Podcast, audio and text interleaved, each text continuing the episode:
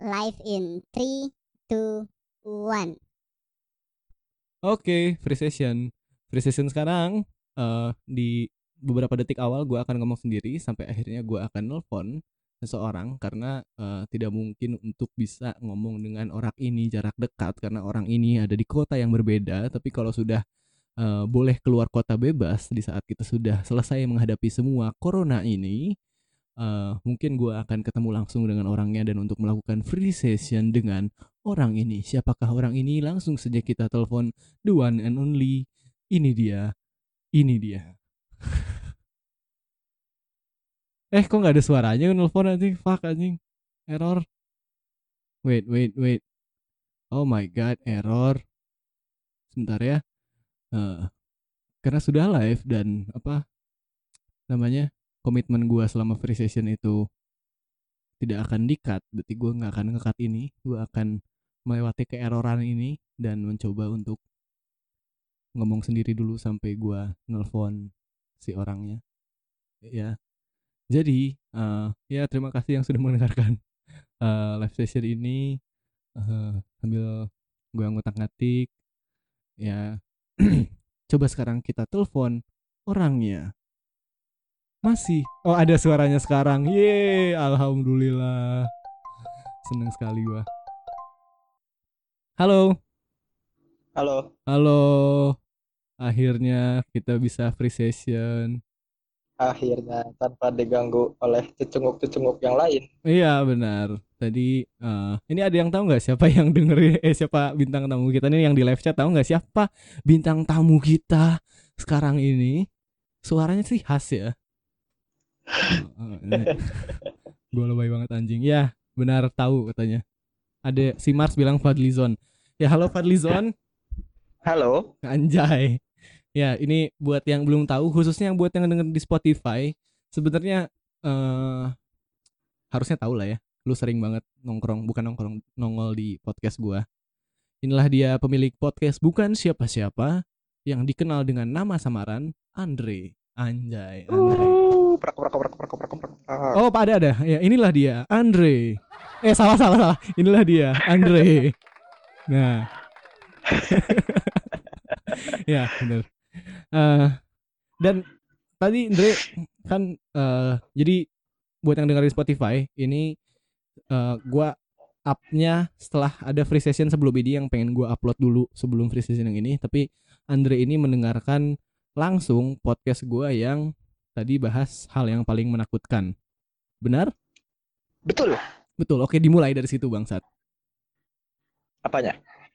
Bahasnya apa gitu setelah tadi lu denger ada ada Oh. yang mau dikritisi atau yang Ah. lain. Eh, gua ngasih opini gua ya. Hmm.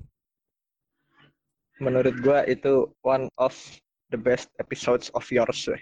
Oh, serius? Oh, Serius, serius. Gua Jadi waktu gua waktu gua tadi dengerin itu kan maksudnya ada, ada hampir sejam lah ya, 40-50 menit mungkin iya ya. 40 menitan lah. Nah itu menurut gue padat banget, padat banget bahkan yang gue tuh sampai apa ya namanya gue kan sembari buka lain, buka Instagram kayak gitu-gitu juga, Heeh, heeh. gue lengah sedikit tuh kayak, wah anjir udah ke mana nih? Kayak gue gue pasti denger lagi sih di Spotify sih. Wah, Anjir. Oh, ini gua irgasm pertama kali anjing. Jadi menurut gue ini salah satu episode yang paling nice ya. Paling mungkin ada itu ya, yang kata lu ngomong apa namanya, Kecepatan. ngomongnya cepet-cepet gitu. Heeh, heeh. Nah, cuman minor lah itulah. Iya, iya, iya. Fuck, men. Gua gua Bisa. kira ya. Gua kira ini episode paling buruk, bukan paling buruk, salah satu yang tidak bagus. Soalnya gua mikir kayak, anjing gua banyak banget bahasannya terus kayak nyampe nggak ya anjing orang-orang ngerti nggak ya gitu. Karena gua takutnya terlalu complicated tapi ternyata lu mengerti dan menurut lu bagus anjing gua senang sekali anjing Andre love you so much. Bagus, anjing. bagus, bagus. Malah tadi yang lu bilang, eh, lu lu nyatet banyak nih kan. Mm-mm. Terus lu bilang lu agak sedikit tersesat di sana sini. Iya, heeh. Gue sih nggak ngerasa lah, at least gue. Nah, dan kalau misalnya lu bener ngerasa tersesat dan lu bisa improve itu lagi ya bagus. Iya, iya, iya. Tadi sebenarnya banyak improve sih. Walaupun nggak nggak nggak nggak gitu melenceng sih sebenarnya. Masih masih eh, di benang merahnya gitu. Iya. Nah terus, eh oh tadi lu bilang kalau misalnya lu bikin outline-nya panjang lebar itu lu suka tersesat gitu kan. Mhm. Nah, lu bisa coba aja gitu lu pakai metode pakai poin-poin gitu jadi lu ngebacain pertama bla bla bla bla lu jelasin dan tuh panjang lebar sampai kelar yang kedua kayak gitu atau misalnya lu mau bridgingnya kayak gimana cuman dibikin poin-poin aja kayak Iya iya. Gue tuh nyatetnya emang eh kalau gue sih teknik podcast gue karena gue ngomong sendiri gue pakai checklist. Ah Nah, dibikin checklist pembahasannya. Kalau poin kan mungkin bener-bener satu gue jelasin ini, terus tanpa bridging, oke itu selesai. Dua gitu kan. Kalau gue tuh pakai checklist dan di tiap poinnya harus ada bridging kan. Gue mungkin sering tersesatnya karena di poin itu selesai, gue suka bingung bridgingnya gimana gitu. anjir. Ya, iya iya iya iya iya. Emang itu masalah monolog kayaknya deh. Iya. Gue juga gue juga suka kayak gitu anjir. Gue udah ngomong panjang lebar terus ibaratnya tuh gue ngomongin intronya dulu untuk nyampe ke isinya gitu ya. Gue ngomongin bungkusnya dulu. Terus begitu bungkusnya ada gue selesai unboxing, Hmm. lupa gitu. Isinya apaan ya? Poin yang mau gue sampein tuh Iya ya? anjir terus podcast tuh sering banyak banget doorway effect anjing. Iya, padahal nggak lewatin pintu anjing. Ini buat yang nggak tahu doorway effect tuh jadi kayak efek psikologi gitu. Biasanya kalau kita pindah ruangan suka lupa kita mau ngapain gitu. Gua Iya, gua baru anjing tadi pagi doorway effect. Gua kan ingat tadi pagi. iya bukan itu anjing, maksudnya tadi pagi. Ah Gua iya, yaudah. gua Lanjut. gua kan semalam bikin kopi, itu kopi masih banyak. Terus gua tutup, gua taruh atas ya kan di studio gua di atas di kamar studio gua. Gua tidur di bawah, pagi-pagi gua pengen minum. Oh, gua masih punya kopi di atas malam. Terus ya udah, gua ke atas. Eh di atas gua malah ngambil charger terus ke bawah anjing terus ngecas handphone terus pas udah di bawah anjing kan di atas mau ngambil kopi anjing. Iya. Ya, Terus kalau ngomong-ngomongin apa penamaan-penamaan di keluarga psikologi gitu ya. Mm. Itu pertanyaan gua ah yang lagunya si itu siapa? You didn't have to cut me off. Itu lagunya siapa? Oh, gotie, gotie. Ah, si Gotye itu kan dia ada bilang kalau ah lu bisa kecanduan sama perasaan sedih, galau gitu-gitu ya. Perasaan negatif. Orang yang kecanduan sama itu namanya apa tuh istilahnya tuh? Masokis, masokis. Masokis itu bukannya kesakitan yang fisik gitu ya? Kalau emosional nggak tahu ya gue apakah ada atau enggak penyakitnya gue belum pernah nemu. Tapi ya anggaplah itu masokis. Emotionally emotionally masokis mungkin. Emotionally masokis. Iya. Hmm. Tuh eh, sebetulnya eh, ngomongin ini gue bridging ke doorway effect tadi ya. Nah, Balik ke doorway effect. Doorway effect itu kan lu eh, gua asumsiin kenapa lu bisa bisa lupa karena si reseptor-reseptor di otak lu nih ber, apa dibanjirin sama informasi secara mendadak itu dalam sekali waktu heeh, heeh, jadi lupa sama Heeh. tujuan awalnya apa kayak gitu kan. heeh, heeh. Itu Nah, kayak hidup dari banget gak sih? Kenapa? Kayak hidup banget gak sih? Kita hidup Kenapa tuh? awalnya mimpi kita tuh kayak aku pengen jadi presiden tapi seakan realitas makin sini makin banyak yang harus kita hadapi akhirnya mimpi sebenarnya mimpi awal kita terkubur dalam-dalam dan kita lupa tujuan hidup kita tuh apa sebenarnya anjay oke lanjutan deh Gue kira lu mau ngomong hidup itu adalah sebuah kejutan. anjing seperti kamu yang datang tiba-tiba dan aku tiba-tiba bahagia ah fuck anjing fuck lah anjing moment in my life udah lanjut lanjut Your life. enggak enggak lanjut lanjut Ya, jadi eh, waktu gue baca si si bukunya si Freud itu, Heeh. yang tafsir mimpi, Heeh. eh, intinya tuh dia ngasih tahu kenapa ketika orang bangun tidur Hmm, itu kan dia kalau metode buat nerjemahin mimpi dia bikin jurnal ya, lu begitu bangun lu langsung catet apa aja mimpi lu sedetail mungkin. Itu supaya nggak lupa. Nah tapi orang yang ibaratnya nggak mengingat-ingat lagi gitu terus sudah masa bodoh amat, Heeh. ya di siangnya udah bakal lupa gitu kan. Kayak Heeh. 95% tuh udah apa ya, anjing gue lupa gitu.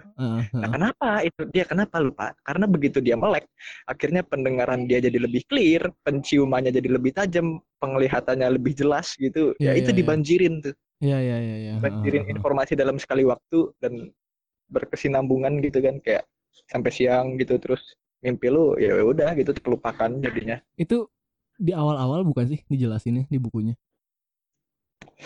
Agak awal-awal kayaknya ya. Tapi bukan bab pertama ya?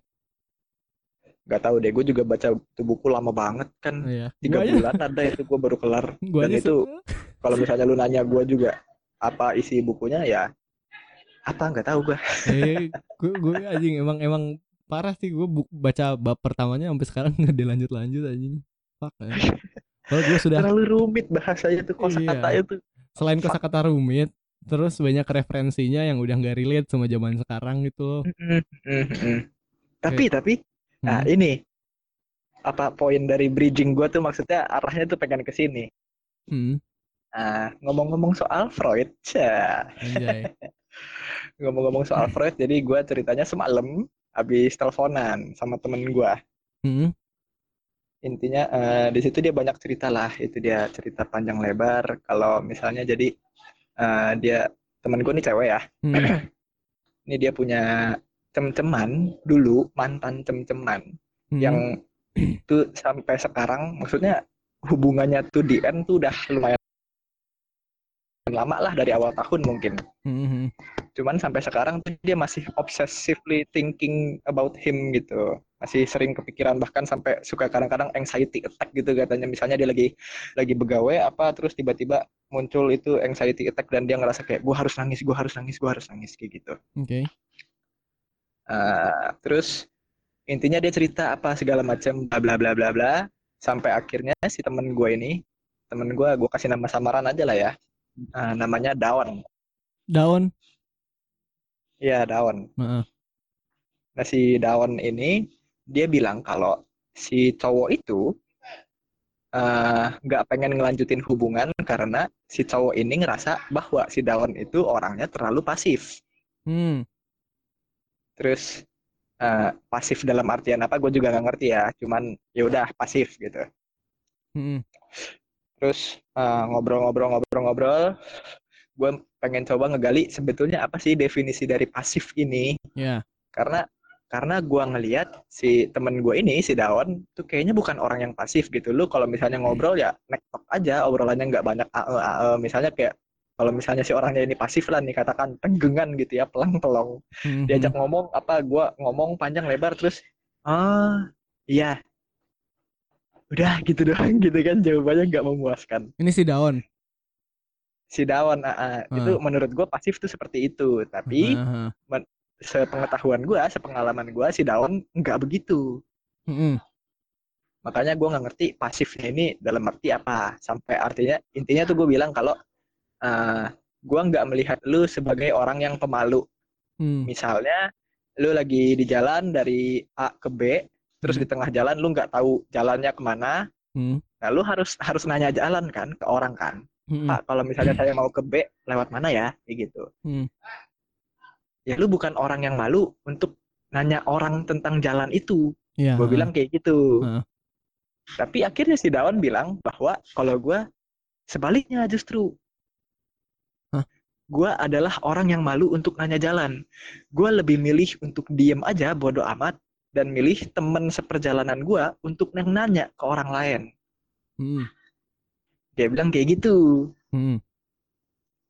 oh berarti asumsi gue salah Hmm. terus dia cerita kenapa dia menjadi seorang yang pemalu Hmm. Eh, dia bilang kalau dia anak perempuan, eh, dia bilang dia dari kecil itu dididik dengan diberi eh, masukan-masukan ketakutan. Kalau merujuk ke podcast lu yang tadi, itu apa tadi? Fear conditioning ya. Ya. Pinter kan gue nyambungin ke episode sebelumnya. Tai ya bang, terbaik ini baru pendengar setia. Anjing, Kalian harus gitu yang di live chat ngedengernya. Yang di Spotify juga harus gitu anjing. Chat gua ngobrolin podcast gua gitu. Gua akan senang. Lanjut Andre.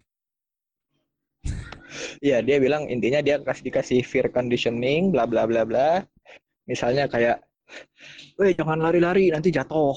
Wah, Weh, kamu jangan loncat-loncatan, nanti kejedot meja. Misalnya kayak begitu-gitu ya. Jadi dan hal-hal tersebut tuh kebawa sampai dia gede, Hmm. sampai dia dewasa. Dan eh, ibaratnya si teman gue ini sama nih kayak lu, dia sekolah psikologi. Jadi menurut gue dia kalau denger podcast lu yang sebelumnya nih, itu Hmm. banyak term-term psikologis gitu kayak. Ya. Gue rasa bisa tune in ya. Kayaknya gua gua gua, gua tahu nggak ini orangnya. At least lu pernah Tahu. cerita. Lu Oh, tahu si daun ini siapa. Yang tapi itu ya? Biarkan dia tetap menjadi daun. iya, oke? yang yang itu ya. Iya. Iya, yang itu. Oke. Udah ini inside jokes kita aja. Lanjut. Heeh. Dan terus dia cerita eh, kalau dia baca buku, bukunya si Edgar Allan Poe dan dia jadi terkesima dengan si Edgar Allan Poe ini. Hmm. Terus eh, ini sorry ya berisiknya gue di teras soalnya gue Nggak sembari apa-apa. ngerokok. Terus eh, dia bilang buku-bukunya si Edgar Allan Poe ini bikin dia jadi tertarik untuk masuk psikologi, fakultas psikologi. Anjay. Karena tulisan-tulisan si Edgar Allan Poe ini dia bil- menurut dia kayak wah anjir ini kejiwaan manusia tuh bisa sebegininya ya, bisa sebegini ekstrimnya, rumitnya, bla bla bla kayak gitu. Dan setelah dia masuk eh, kuliah psikologi, dia ngerasa pelan-pelan Hmm. dia mulai bisa membuka diri, nggak jadi terlalu pemalu lagi. Ah, Jadi dia ibaratnya setelah kuliah bertahun-tahun di psikologi, dia akhirnya mulai blooming lah, mulai mengembang. anjay. Yang tadinya kuncup, terus mulai pelan-pelan tuh mengembang. Sampai akhirnya dia ketemu si cowok itu tadi. Terus eh, premisnya kan pertama gue cerita si cowok ini betul-betul menguasai pikiran si daun kan. Ah, Terus eh, dia cerita kalau iya eh, si somehow si cowok ini bikin dia jadi balik lagi seperti waktu dulu sebelum kuliah psikologi, sebelum dia ah, mengembang. ah. Dia balik dengan banyak ketakutan, Ah, dengan ah, banyak ah. malu apa segala macem kayak gitu. Dan terus gue kayak ah gitu kan, kayak gue somehow dapat eureka moment. Terus gue coba tanya, gue bilang kayak gini, ini kalau jawabannya negatif, berarti eureka moment gue salah. Gue bilang. Terus gue tanya, pertanyaan gue kayak gini, waktu dulu lu kecil, lu banyak dikasih didikan tentang ketakutan. Bapak lu yang ngasih didikan ketakutan itu, atau at least yang dominan ngasih ketakutan itu. Iya. Fuck, Wah. Berarti bapaknya yang dominan ngasih apa impuls-impuls ketakutan itu makanya bikin dia sebagai bunga itu kuncup dan si cowok ini yang bikin dia kepikiran itu Ah. adalah orang yang bikin dia kembali kuncup. Ah. Jadi kalau ngomongin si Freud ini adalah Oedipus kompleks aja. Iya iya anjing. What the fuck Iya, tiba-tiba Freud muncul gitu. Nah. Tai ya bang. Bapak Freud bener anjing. Itu itu yang gua selalu itu yang paling gua benci dari Freud sebenarnya anjing Andre.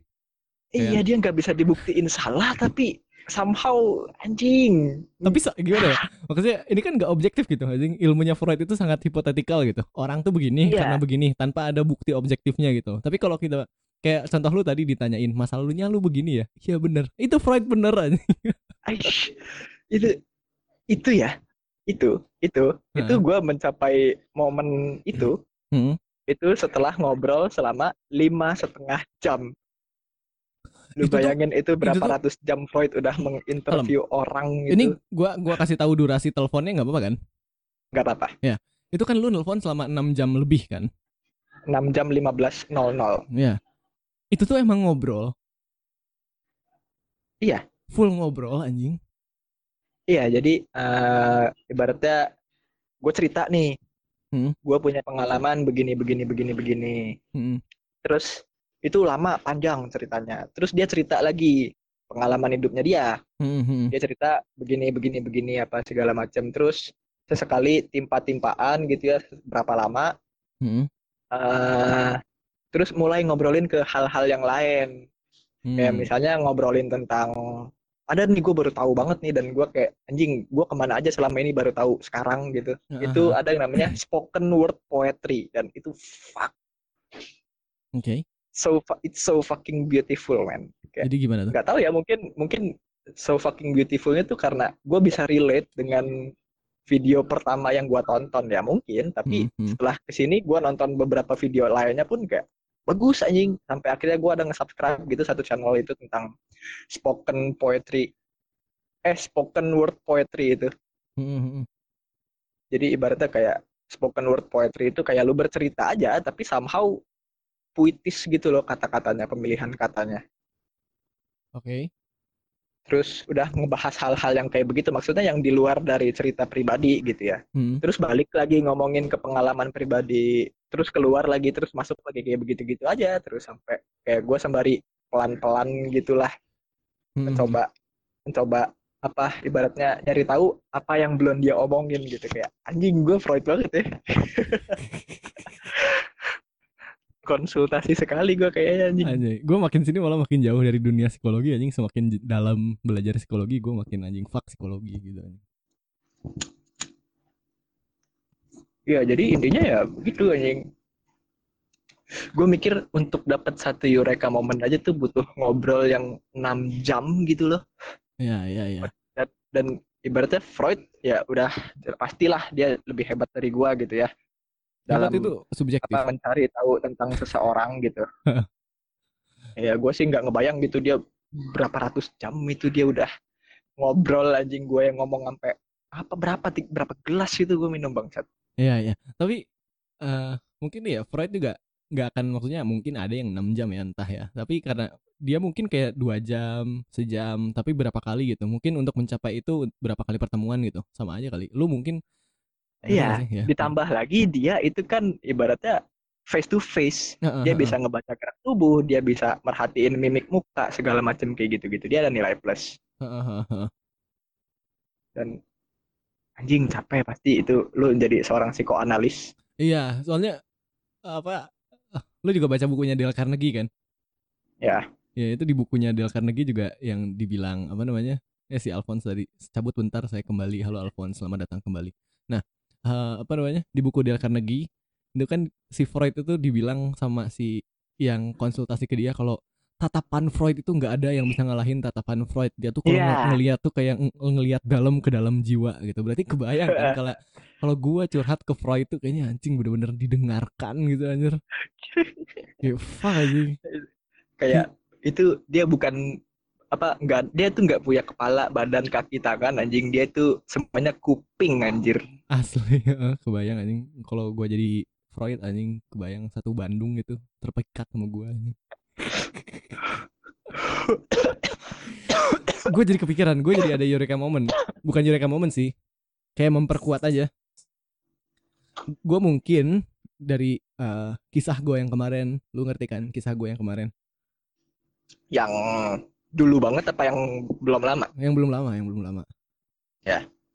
Itu karena gue tidak menjadi eh, siksaan buat dia gitu. Sedangkan kan mungkin dia adalah siksaan gitu hidupnya ngerti gak sih? Oedipus kompleksnya itu siksaan anjing. coba elaborasi Ya seperti yang lu ceritain tadi itu ada fear conditioning dari kecilnya, terus strict, eh, Hmm. apa namanya? Ya ke arah sana lah gitu. Mungkin eh, ya gue kurang kurang ke arah sana gitu. Makanya dia tidak Ah. eh, ngerti kan, ngerti kan? ya ya ya ya, ya. jadi nggak ada hablumnya iya nggak ada hablumnya. Terus eh by the way itu tadi yang si daun dia eh, cowoknya ini fear conditioning juga ke dia, makanya dia bisa nempel. gue nggak tahu fit conditioning atau apa tapi se se yang gue denger ya dari cerita si Daon ini Heeh. dibilang tuh kalau si cowok ini tuh terkesan menjadikan si Daon sebagai epicentrum kesa- semesta kesalahan Gimana tuh maksudnya? iya jadi misalnya lu ditempatkan pada situasi yang seperti ini Hmm. ini tuh salah lu lu tuh begini lu tuh begitu makanya kita sekarang jadi begini bla bla.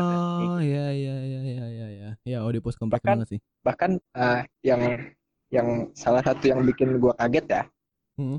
itu si cowoknya ini secara eksplisit ngomong ini gua quote kamu tambahin dong berat badannya kamu terlalu kurus badan kamu kayak si ini cungkring aku gak suka Wah. Ya ya ya. Halo? Gok- Oh, gokil iya. sih Heeh, heeh. Fuck man. Itu toxic sekali anjir. Itu kalau ada feminis yang tahu tentang cerita mereka udah mati itu cowoknya iya. Ta- tapi ya Nih, tapi biasanya eh, orang dengan hubungan yang seperti itu pasti nempel. Korban itu pasti nempel gitu iya. Iya. Iya. Paradoksnya itu di situ paradoksnya dan apa namanya? Dan kalau kita lihat track record dari eh, si korbannya pasti dia dibesarkan dengan cara yang sama gitu dengan cara yang similar gitu anjir I- itu makanya anjir. Ah, Jadi ini. itu salah satu faktor yang menurut gua apa ya yang harus dikalkulasi ketika lu pengen punya anak lah ya ya ya ya ya, ya. karena bisakah lu membangun si si anak lu ini sehat gitu sampai dia dewasa iya eh. ini eh, relate sebenarnya dengan quotesnya Nabi kita Rasulullah SAW Muhammad Hah? jadi kenapa ketawa? eh, nggak apa-apa. Maksudnya gua ngomongnya kadang-kadang suka exaggerating kan gitu ya oleh ah ya Kayak- kalau nggak salah ya CMIIW nih correct me if I'm wrong itu tuh kayak ada hadis. Hadis jadi yang mengatakan kalau carilah pasangan yang eh, rupawan terus pokoknya intinya ada kata dari keturunan baik-baik gitu loh ada Hmm. Nah, jadi ada kayak ada firman bukan firman ya kata-katanya yang dari dari keturunan baik-baik berarti mungkin sebelum Freud dia tuh udah tahu tentang Oedipus kompleks anjir keren kan enggak Oh, enggak keren ya udah nih gue gak nemu wownya di mana gue juga nggak nemu sih, tapi maksudnya biar biar ada hablumnya aja gitu, biar nambah reach gitu loh. Gue kan nggak pernah ngomongin ke hal-hal begitu kan. Sekarang gue ngomongin biar nambah reach siapa Ini- tahu gitu. buat yang denger sampai sini itu gue bukan bermaksud kalau Muhammad Nabi Muhammad itu di bawahnya Freud ya enggak tapi gue ngomenin soal kalimat yang keluar dari mulutnya Nabi Muhammad aja Kenapa? iya itu tadi gue nggak menemukan wownya dari kalimatnya si Nabi Muhammad Ya karena kalau gue Kalau- bilang Nabi Muhammad itu lebih cerek dari Freud Hah? karena apa namanya? Kalau di analisa perkataannya berarti kalau dilahirkan dari keturunan baik-baik berarti kan keturunan yang dia mempunyai Oedipus kompleksnya itu orang yang sehat. Misalnya bapaknya bukan tukang bukan tukang pukul. Terus bapaknya ya nggak pernah main tangan bapaknya baik sangat positif lah orangnya. Berarti kan itu keturunan baik-baik gitu kan. Terus jadi ya berarti di saat keturunan yang baik bertemu dengan keturunan yang baik lainnya maka di situ akan menjadi pasangan yang baik pula gitu. Hmm. gue ada yang lebih dulu. Apa Socrates. Oh iya. Emang Socrates sebelum sebelum itu ya? Iya Socrates abad keempat sebelum masehi ya Pak? ah ya by the way Socrates itu ya. orang beneran atau bukan? Atau cuman bikinan Plato doang? Katakanlah Socrates itu fiksi. Hmm. ya tapi Platonya ada. Oh iya benar. Benar benar. Berarti Plato itu Socrates. Socrates itu Plato. Iya kayak. Di Socrates itu apa ya dipakai untuk menyebarkan ajarannya aja lah Iya. Jadi by the way belum ya kalau ada yang gak relate sama omongan ini, Socrates tuh ada gosipnya bukan orang asli gitu. Itu kayak buat-buatan Plato gitu loh. ya ibaratnya eh, Socrates itu unyil unyil itu ada tapi cuma boneka Iya, heeh, heeh. Jadi untuk alatnya Plato untuk menyebarkan ajarannya. Walaupun ya kita nggak akan pernah bisa tahu. Gua gua pun nggak gitu nge-research sih kenapa Socrates itu dibilang palsu walaupun entah mungkin karena karena nggak pernah sosok si Socrates ini nggak pernah mendokumentasikan pemikirannya dia. Ah si si si si si si si si si Jadi, cerita-cerita Socrates tuh cuman ada ditulis sama filsuf-filsuf lain gitu semisal Plato. Socrates sendiri nggak pernah nulis apa-apa gitu. Berarti pioneer dari eh, tokoh Plato ini eh tokoh Socrates ini ada di bukunya Plato makanya kenapa Plato itu eh, disebut yang menciptakan Socrates itu Plato dan Plato tuh eh dan Socrates itu Hmm. bukan orang asli gitu ya Hmm. ya ya, Simply ya, juga karena diceritakan kan mereka satu akademus tuh. ya. Hmm, hmm. Ya, jadi ceritanya si Plato apa si Socrates gitu ya yang yang jadi guru. Nggak tahu deh ya. Cuman kayaknya mah si Socrates sibuk debat di pasar anjing orangnya. Socrates kan gurunya Plato kan muridnya Iyalah kayak begitulah. Cuman Uh-huh. kan si Socrates tuh kayak jalan-jalan gitu di di pasar gitu terus ada orang bro bro mau nanya apa apa itu merah. Tai banget itu orang emang anjing. kebayang nggak satu pasar langsung eksistensial krisis aja Iya dia dia itu ngeheknya tuh ya. Dia bilang dia bilang yang aku tahu adalah aku tidak tahu apa-apa. Iya. Tapi dia tiap debat sama orang, dia selalu nyalahin orang lain anjing. Tapi kurang ajar. tapi dia. gayanya Socrates itu menyalahkannya bukan menyalahkan Andre. Iya kan? apa? Tapi ini apalagi di buku Dale Carnegie itu maksudnya bukan bukan ceritanya ya, tapi saran untuk kalian merubah pikiran orang lain itu harus debatnya tuh kayak Socrates.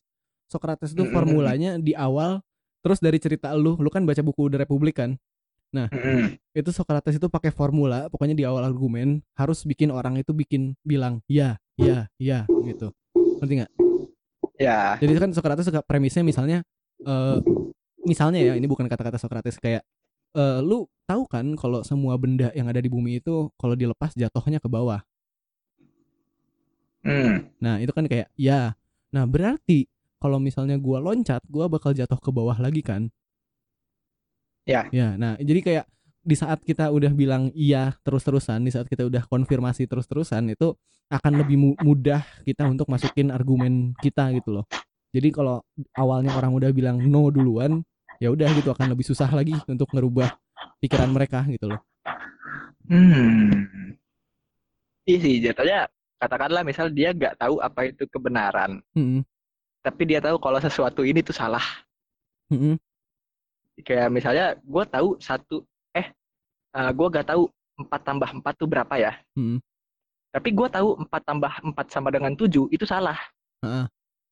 Gitu. Jadi gue nggak tahu kalau empat tambah empat tuh sama dengan delapan. Tapi kalau sama dengan tujuh itu salah. Ya, Tuh. heeh, heeh. Ya, Dan intinya- dan kenapa? ya enggak lanjut. Dan Heh. Mulai dari mana ya?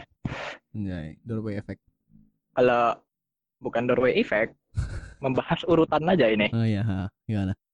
Kalau ngebahas soal agama gitu nggak masalah gak sih? Oh, nggak masalah. Lu kan yang ngomong bukan gua. Lanjut. Eh, bingung juga ya. nggak apa-apa lu kan pod podcast bukan siapa-siapa ya bahasannya ke situ kan Terus ya udah nggak apa-apa aman aman Ya nggak apa-apa. Iya. Ini gue bikin seaman mungkin. oke nggak usah nggak aman juga nggak apa-apa free session kok lu udah denger free session yang episode kemarin ya free session pertama gua itu juga bahasannya menggelitik sekali nggak nggak aman kok bahasannya Hmm, Hmm. tapi simply episode itu jelek. Gue gak yakin anu banyak pendengar. justru malah banyak anjing aneh sih Ini sama gue lebih banyak. Apa? Pendengarnya. apa maksudnya Iya, ini karena lu apa collab sama gue jadi lebih banyak listenernya. oh, maksudnya yang free session kemarin juga lumayan banyak gitu terus yang, yang ini aneh lebih banyak. Iya, amin. Ya Allah, amin. nah, fuck. Terus itu ada ada anomali anjing. Ada anomali anjing Andre. Eh, Ah, jadi eh, Alkitab. eh, Alkitab itu kan eh, kenapa bisa ada dan tersebar di seluruh dunia itu karena didokumentasikan kan. Heeh. Cerita-cerita tentang Yesus apa segala macam. Tapi Nah, Tuhan Yesus sendiri pun Sebelum dilanjut. pernah sebelum dilanjut nih ya. Ini kan lu ngomongin Alkitab dan Tuhan Yesus ya kan. Konfirmasi dulu di KTP agama lu apa. Takutnya nanti kalau misalnya lu bukan eh, itu nanti penistaan. enggak. Gua nggak mau sebut itu. Oh ya Nggak perlu disebut juga. Dulu, heeh. Nggak ada gunanya. Karena buat apa anjir orang tahu agama gua? Karena di negara kita dipermasalahkan, Dre, anjing gua mah gak mempermasalahkan gitu bodo amat anjing. Iya, dipermasalahkan bukan berarti gua yang bermasalah. Orang-orang yang mempermasalahkan justru otaknya bermasalah kalau Nah, kayak iya. gitu. Iya, yang terakhir ngomong gitu pemimpin kita yang ngomong gitu juga di penjara anjing. Iya, itu otaknya aja. Ya lanjut. Oke tadi Ketopak itu otaknya. lanjut. It- Alkitab itu eh, banyak cerita tentang Yesus kan. Hmm. Banyak cerita yang tentang Yesus, tapi bukan Yesus yang menulis cerita-cerita tersebut. Fuck, gua tahu arahnya ke mana. Terus lanjut. Orang lain yang nulis. Jadi ibaratnya orang di luar dari si Yesus lah. Heeh. Eh, setahu gua majority itu yang nulis tuh Rasul Paulus. Ya. Ini kok suaranya feedback ke, ke gua sih. Oh iya. Kenceng banget. Oh ya udah mohon maaf lah. Dari tadi apa baru? Baru baru Oh, sekarang masih. tes tes masih. Oh, something wrong. Holy fuck. Banging out. Ya udah lanjut aja. Apa apa yang lu rubah itu anjir posisinya? Nggak ada gua nggak mencet apa-apa anjir. Lu ngerubah posisi kali, Posisi apa? posisi duduk, posisi mic. Hah? Enggak lu rubah-rubah. Kagak, Cuk. Ya udah dah, gue lanjut aja dah. Heeh. Eh, sampai mana tadi? Oh, Rasul Paulus yang banyak nulis cerita-cerita tentang Yesus di di Alkitab Hmm. sampai akhirnya didokumentasikan menjadi satu buku yang disebut Bible. Heeh. Eh, itu gue temukan mirip dengan The Republic gitu. Hah. Mirip di mana? Ini buku Republik ini jadi full cerita tentang dialog atau diskusi atau debat you name it lah terserah lu. Gue Iya, nggak ngeliat ada perbedaan dari tiga itu. Heeh. Intinya itu eh, di, di buku itu ada berapa orang itu ada si Socrates, ada Heeh. si Thrasymachus, ada Glaukon, ada Adeimantus dan beberapa orang lainnya lagi. Dan Heeh. itu full diskusi di dalam satu malam. Hmm. Jadi bukan cinta satu malam tapi diskusi satu malam. Anjay. Ah, bangsat. dan dan kalau misalnya lu lihat di buku itu siapa penulisnya? Penulisnya adalah Plato. Yang mana Plato sama sekali nggak ada di buku itu. Hmm. Jadi eh, diandaikan misalnya diskusi tersebut beneran terjadi real ya, nyata, Hmm, hmm. fakta. Itu diskusinya panjang banget satu malam sampai berapa ratus halaman itu bukunya kan. Heeh. Katakanlah setelah selesai satu diskusi itu sampai tengah malam sampai subuh gitu jam 4 jam 5 subuh Nah. si Plato tidur dulu bang- bangsa 4 5 jam Hmm. Baru dia tulis buku itu. Hmm. Isi buku itu totally percakapan semua tuh antara Socrates, Adeimantus dan lain-lain. Ya, heeh. Sekarang gua tanya ke lo, Oke.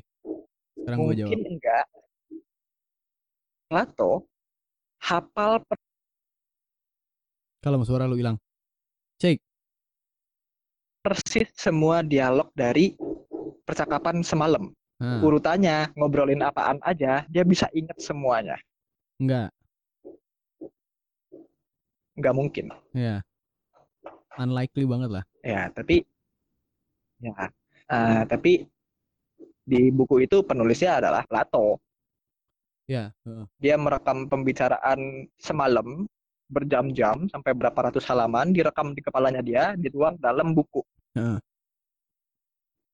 Mungkin nggak? Paulus, dia orang biasa, sama seperti Plato. Hmm. Dia menceritakan semua kronologis cerita tentang Yesus secara runut dalam kurun waktu lama bertahun-tahun Ya. dan pasti persis Ya, enggak. dengan apa yang terjadi dengan yang ditulis di Bible. Ya, ya, ya, ya. Heeh, heeh. Ya kan? Nah, di situ di situ gue menemukan kesamaan antara Alkitab sama buku The Republic.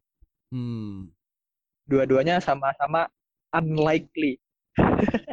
Ya, ya. Tapi yang membedakan yang satu manusia biasa, yang satu ada kuasa Tuhan di situ, Andre. Rasul Paulus itu orang biasa. Iya, tapi dengan izin Tuhan dia diberi memori. Ya, Iya lu kan? tahu dari mana Plato nggak dapat izin Tuhan? Nah, nggak tahu Plato agamanya apa sih? Kita harus kembali ke zaman Plato, terus cari dia di pasar anjing terus tanya agama lu apa? Gitu anjing. Eh, ya. Plato agamanya, oh. Jadi sekarang setelah gua baca buku Republic itu, Heeh. gua loncat ke temennya si Plato, Heeh. Aristoteles. Haha. Itu gua baru baca sedikit ya, Hmm. belum ya, belum nyampe 100 halaman. Hmm. Dan di situ si Aristoteles ini menjustifikasi perbudakan. Oke. Maksudnya, lu kalau ngomong sama semua orang Nah, atau at least mayoritas orang yang hidup di dunia sekarang ini nggak akan setuju sama yang namanya slavery. ya, heeh. Tapi menurut gua somehow penjelasan dia mengapa perbudakan itu boleh itu uh, manis banget anjir. Pakai yang apa tadi? Manis banget. Kalau cerita puitis tuh apa? Tadi lu yang lu bilang? Apa? Yang lu ngobrol 6 jam terus nyeritain apa? Cerita tapi dengan bahasa yang puitis apa? Spoken word poetry. Nah, spoken word poetry kayak gitu dijelasin ya enggak? Ya, mungkin bisa dijelasin kayak gitu. Cuman nggak nggak terlalu metaforik lah. Heeh, heeh. Intinya dijelasin menurut dia uh, bahwa uh, hierarki itu adalah hal yang natural. Hierarki itu ada di segala macam yang ada di alam semesta. Mhm. Ada di binatang, ada di tumbuhan, ada di benda mati, ada di alam, ada di manusia juga. Ah. Dan intinya dari situ berangkat pelan-pelan, dia menunjukkan argumennya, terus itu kayak anjing ini terlalu pintar anjing untuk masa itu. Emang apa yang dia bilang?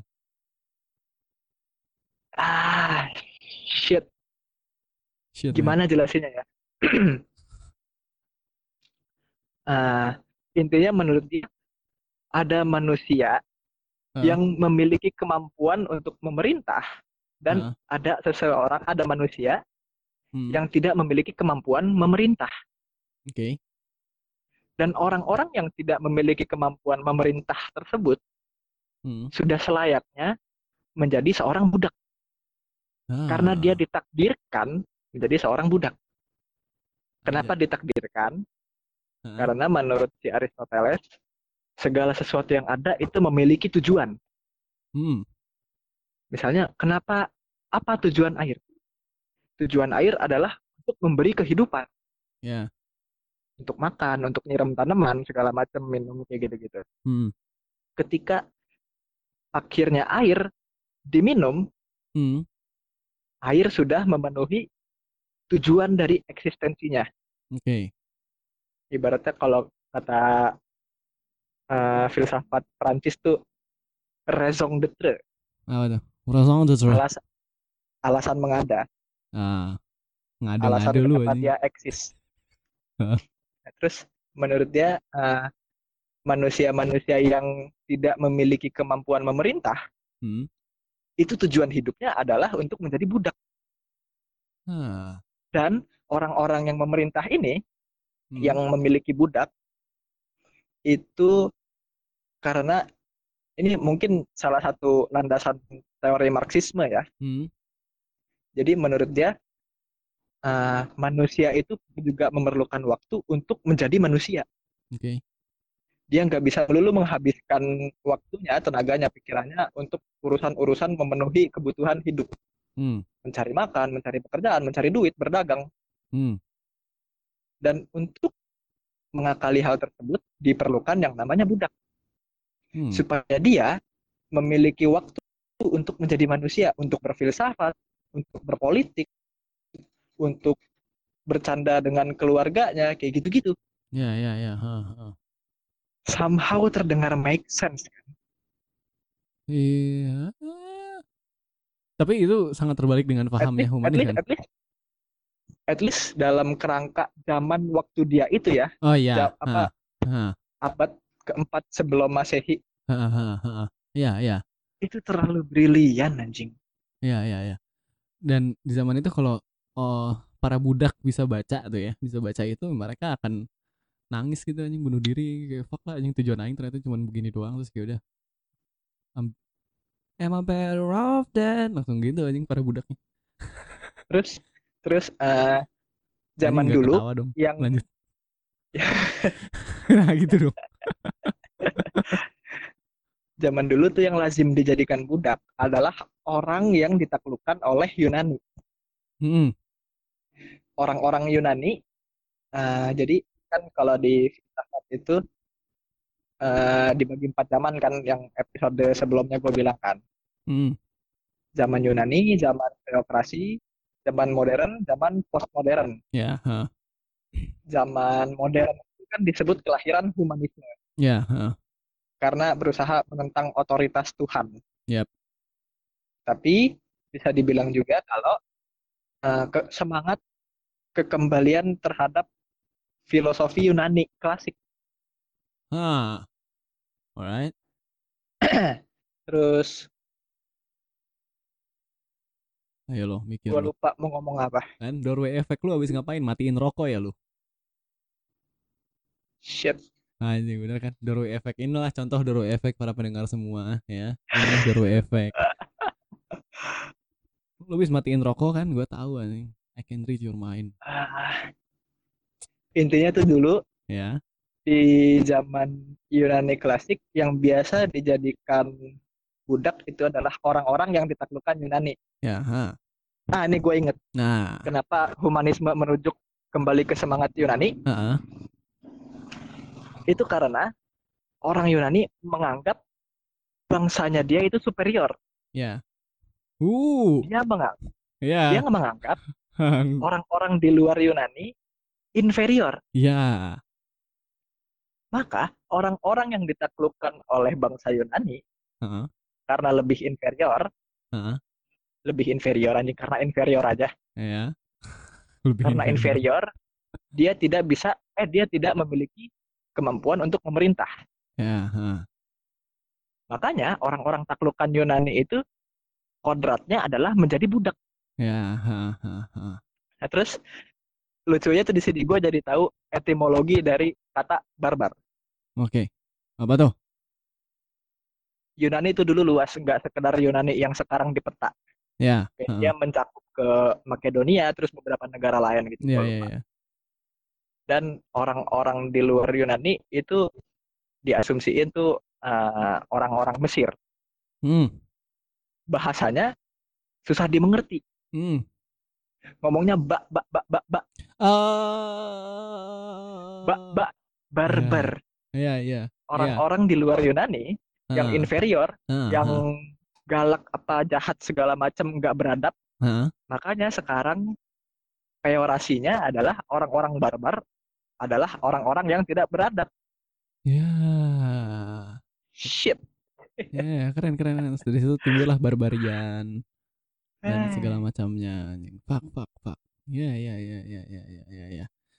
Hah. Fuck, man. Gue pengen ngomong apa juga lupa. Gue juga mengalami doorway effect, saudara-saudara sekalian yang mendengar. Ya. Lu habis matiin rokok kan? Tahu gua I can read your mind. Enggak, anjing dibalikin bangsat Andre.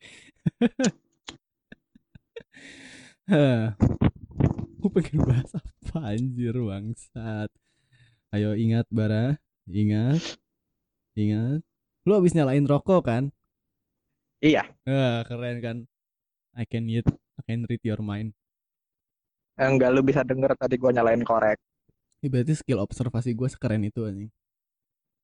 Enggak sih, subconscious aja itu. Anjay. Gue tuh ya kemarin eh sempet oh yang sama si Rehan itu yang precision Rehan saudara kita apa Rehan yang metalur?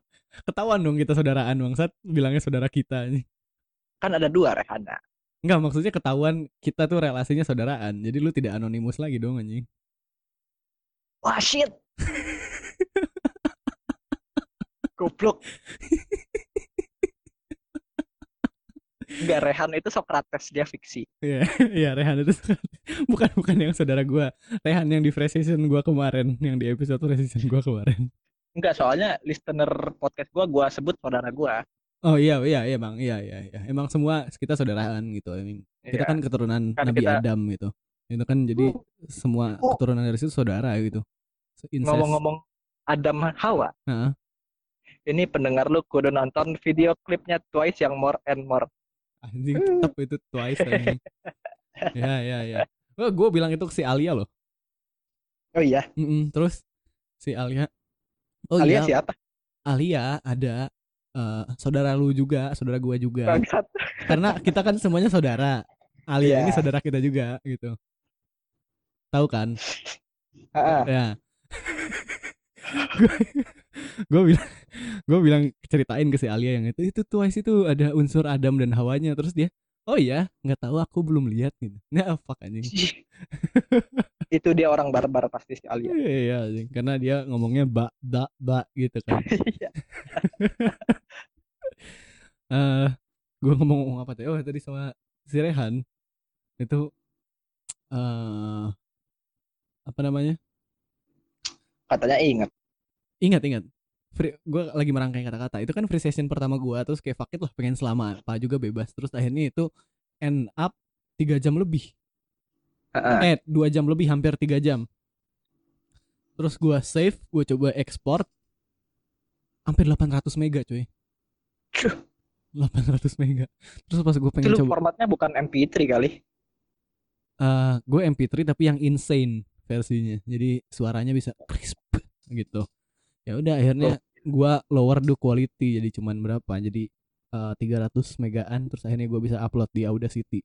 Kalau enggak itu nggak bisa diupload di Audacity cuman eh Audacity apa di Anchor. Kalau nggak di Anchor cuman cuman maksimal kan 400 mega itu anjing. Oh iya, nggak tahu gua. 400 mega. Lu harus cobain bikin podcast selama mungkin sampai Anchor menolak untuk jangan jangan dimasukin kegedean gitu anjing. Begitu. Dan oh sebenarnya gue pengen ini juga masukin topik eh, buat eh, free session sekarang ini ya. Ini lagi kemarin tuh lagi rame bintang Emon Andre. Heeh. Bintang Emon tahu kan lu ceritanya? Nggak begitu rinci sih.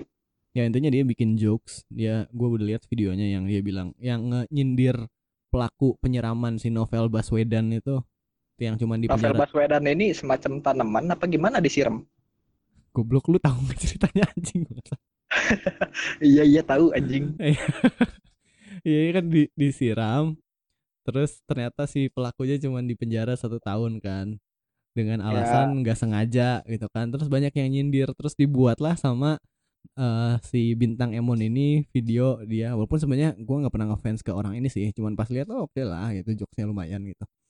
Terus eh sebenarnya gua nggak into banget ke jokesnya. Bukan karena gua nggak suka jokesnya ya. Ya menurut gua biasa aja gitu. Oh jokes dia gold su- kata, kata si Mas. suka sama bintang emonnya.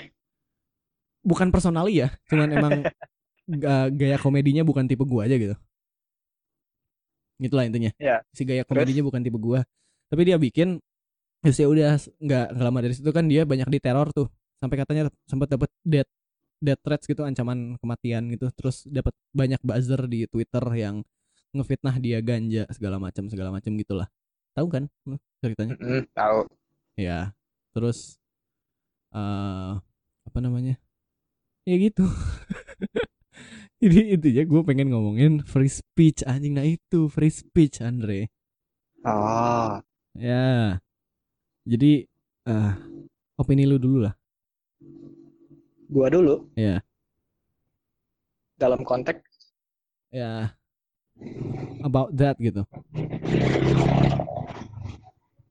About that. What do you think about that? Eh, menurut gua Indonesia ini eh, mengakui yang namanya konferensi Duham ya.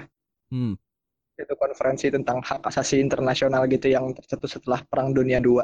hmm dan eh, aksesnya adalah yang undang-undang narkoba segala macam. hmm, hmm. Tapi menurut gua pernyataan tersebut nggak lebih dari sekedar yang namanya apa ya hipokrit lah katakanlah munafik siapa ini Eh, Indone katakanlah pemerintah yang ngomong kalau Indonesia itu menghargai hak asasi manusia. ya ha, ha. kalau misalnya menghargai hak, hak asasi manusia, jadi hak asasi manusia tuh ada yang namanya eh derogerun sama apa gitu, gue lupa. Intinya jadi dibagi ke dua kategori. Kategori yang satu tuh ibaratnya yang agak lentur, Hmm. kategori yang satunya lagi itu yang sama sekali nggak boleh dilarang. Hmm, hmm, hmm. Eh, sama sekali nggak boleh dilakukan, salah. Hmm, hmm. Nah, beberapa yang sama sekali nggak boleh dilakukan itu misalnya kayak kebebasan apa ya namanya kebebasan untuk tidak diperbudak, Hmm. kebebasan terhindar dari torture. Torture itu apa sih? Penyiksaan Siksaan, fisik ya. Terus juga hak untuk hidup segala macam dan hak untuk beragama itu termasuk tuh salah satunya. Ha. Nah, terus kalau misalnya dia menghargai, Berarti kalau misalnya si PBB ini bilang ini kelompok hak-hak yang ini nggak boleh dilanggar ya. Berarti salah satu komplikasinya kan itu kan hak untuk hidup.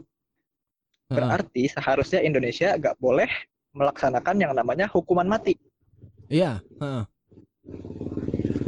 Nah, hukuman mati ini kan di Indonesia masih jadi justifikasi gitu. Oh, yang namanya teroris ya dihukum mati aja. Wah, koruptor disuruh dibikin hukum mati aja gitu. Oh, orang Heeh. narkoba kan jahat membunuh banyak orang nggak apa-apa kalau dia dimatiin kayak gitu kan. Heeh. Tapi ya sebetulnya yang namanya hak asasi manusia itu kan aksiomatik gitu ya. Bener karena bener ya udah terima aja kayak gitu. Iya, heeh, heeh. Jadi ya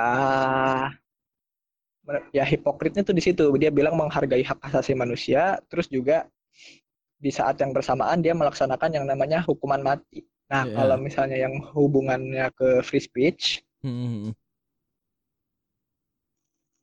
Anjay, ngisep itu dulu, Bro. agak Iya, terus. agak gimana ya? Agak complicated sebetulnya kalau Iya. menurut gua. Kalau gua sebagai warga negara, Hmm. gua akan mendukung yang namanya free speech sejauh mungkin, sebebas mungkin. Oke. Jadi bahkan lu ngebully seseorang verbal Hmm. itu gak masalah. Iya, heeh, setuju. Terlepas dari lu ngebulinya ngatain orangnya, ngatain keluarganya sejahat mungkin gitu. Menurut Hmm. gua gak masalah karena itu free speech. Hmm. Tapi ketika misalnya gua jadi ruler, penguasa, Ya. itu kayak misalnya contoh di Korea. Eh, maksudnya udah bukan rahasia lah kalau di Korea ini banyak artis-artisnya, Hmm. orang-orang terkenalnya yang mati bunuh diri karena dibully sama netizen. Iya, sampai dibikin lagu kan sama Smash. Emang ya gak tahu gua. Yang karena memang terasa sedih karena sering dibully gitu. Lanjut, lanjut, lanjut. lanjut. Ya, terus ketika misalnya gue jadi penguasa Korea, Hmm. Haruskah gue membatasi free speech dengan cara jangan ngebully ya, supaya artis-artis di Korea ini, individu-individu warga negara Korea Selatan ini, nggak menambah kasus bunuh diri lagi. Hmm. Tapi kalau kayak begitu sama aja gue nggak menghargai hak asasi manusia kan. Iya, heeh. Tapi kalau misalnya gue memilih untuk menghargai si free speech ini, ya udah nggak apa-apa ngebully. Gue nggak bisa ngelarang itu karena gue menghargai hak asasi manusia kebebasan berbicara.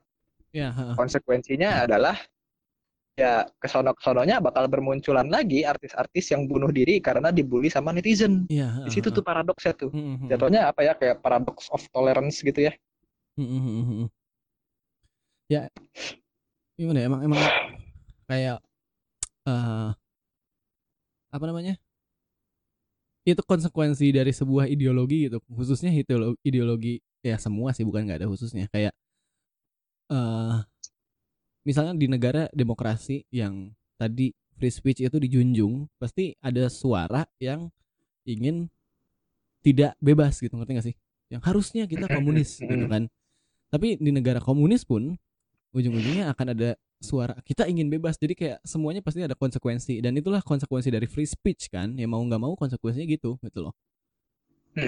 Jadi dan jadi kalau ngomongin eh apa namanya? Yang yang gue sering kesel gitu ya. eh, adalah sekarang orang yang bener-bener melarang banget hate speech gitu loh. Karena Ya. gue ya, ya hate speech itu bagian dari free speech. Maksudnya kan ada banyak orang yang bilang hate speech itu cuman fiksi, hate speech itu nggak ada. Ya mungkin maksud mereka adalah ya hate speech itu karena itu free speech makanya nggak ada gitu loh. Itu dibikin sebutan hate speech karena orang-orang merasa offended dengan itu kan. Walaupun emang tidak menyangkal banyak orang yang offended dengan perkataan hasil buah-buah free speech itu banyak nge-offense banyak orang ya kan ya tapi itulah free speech gitu kan dan Hmm. apa namanya gua pun sekarang sebenarnya nggak masalah dengan banyak eh, itu disebut di sama si Tony di live chat kan namanya SJW itu kan zaman sekarang. Yang ini nggak boleh Ya. itu nggak boleh. Gua nggak masalah sebenarnya sama mereka ya kan? Gua nggak masalah mereka melarang ini itu gitu loh.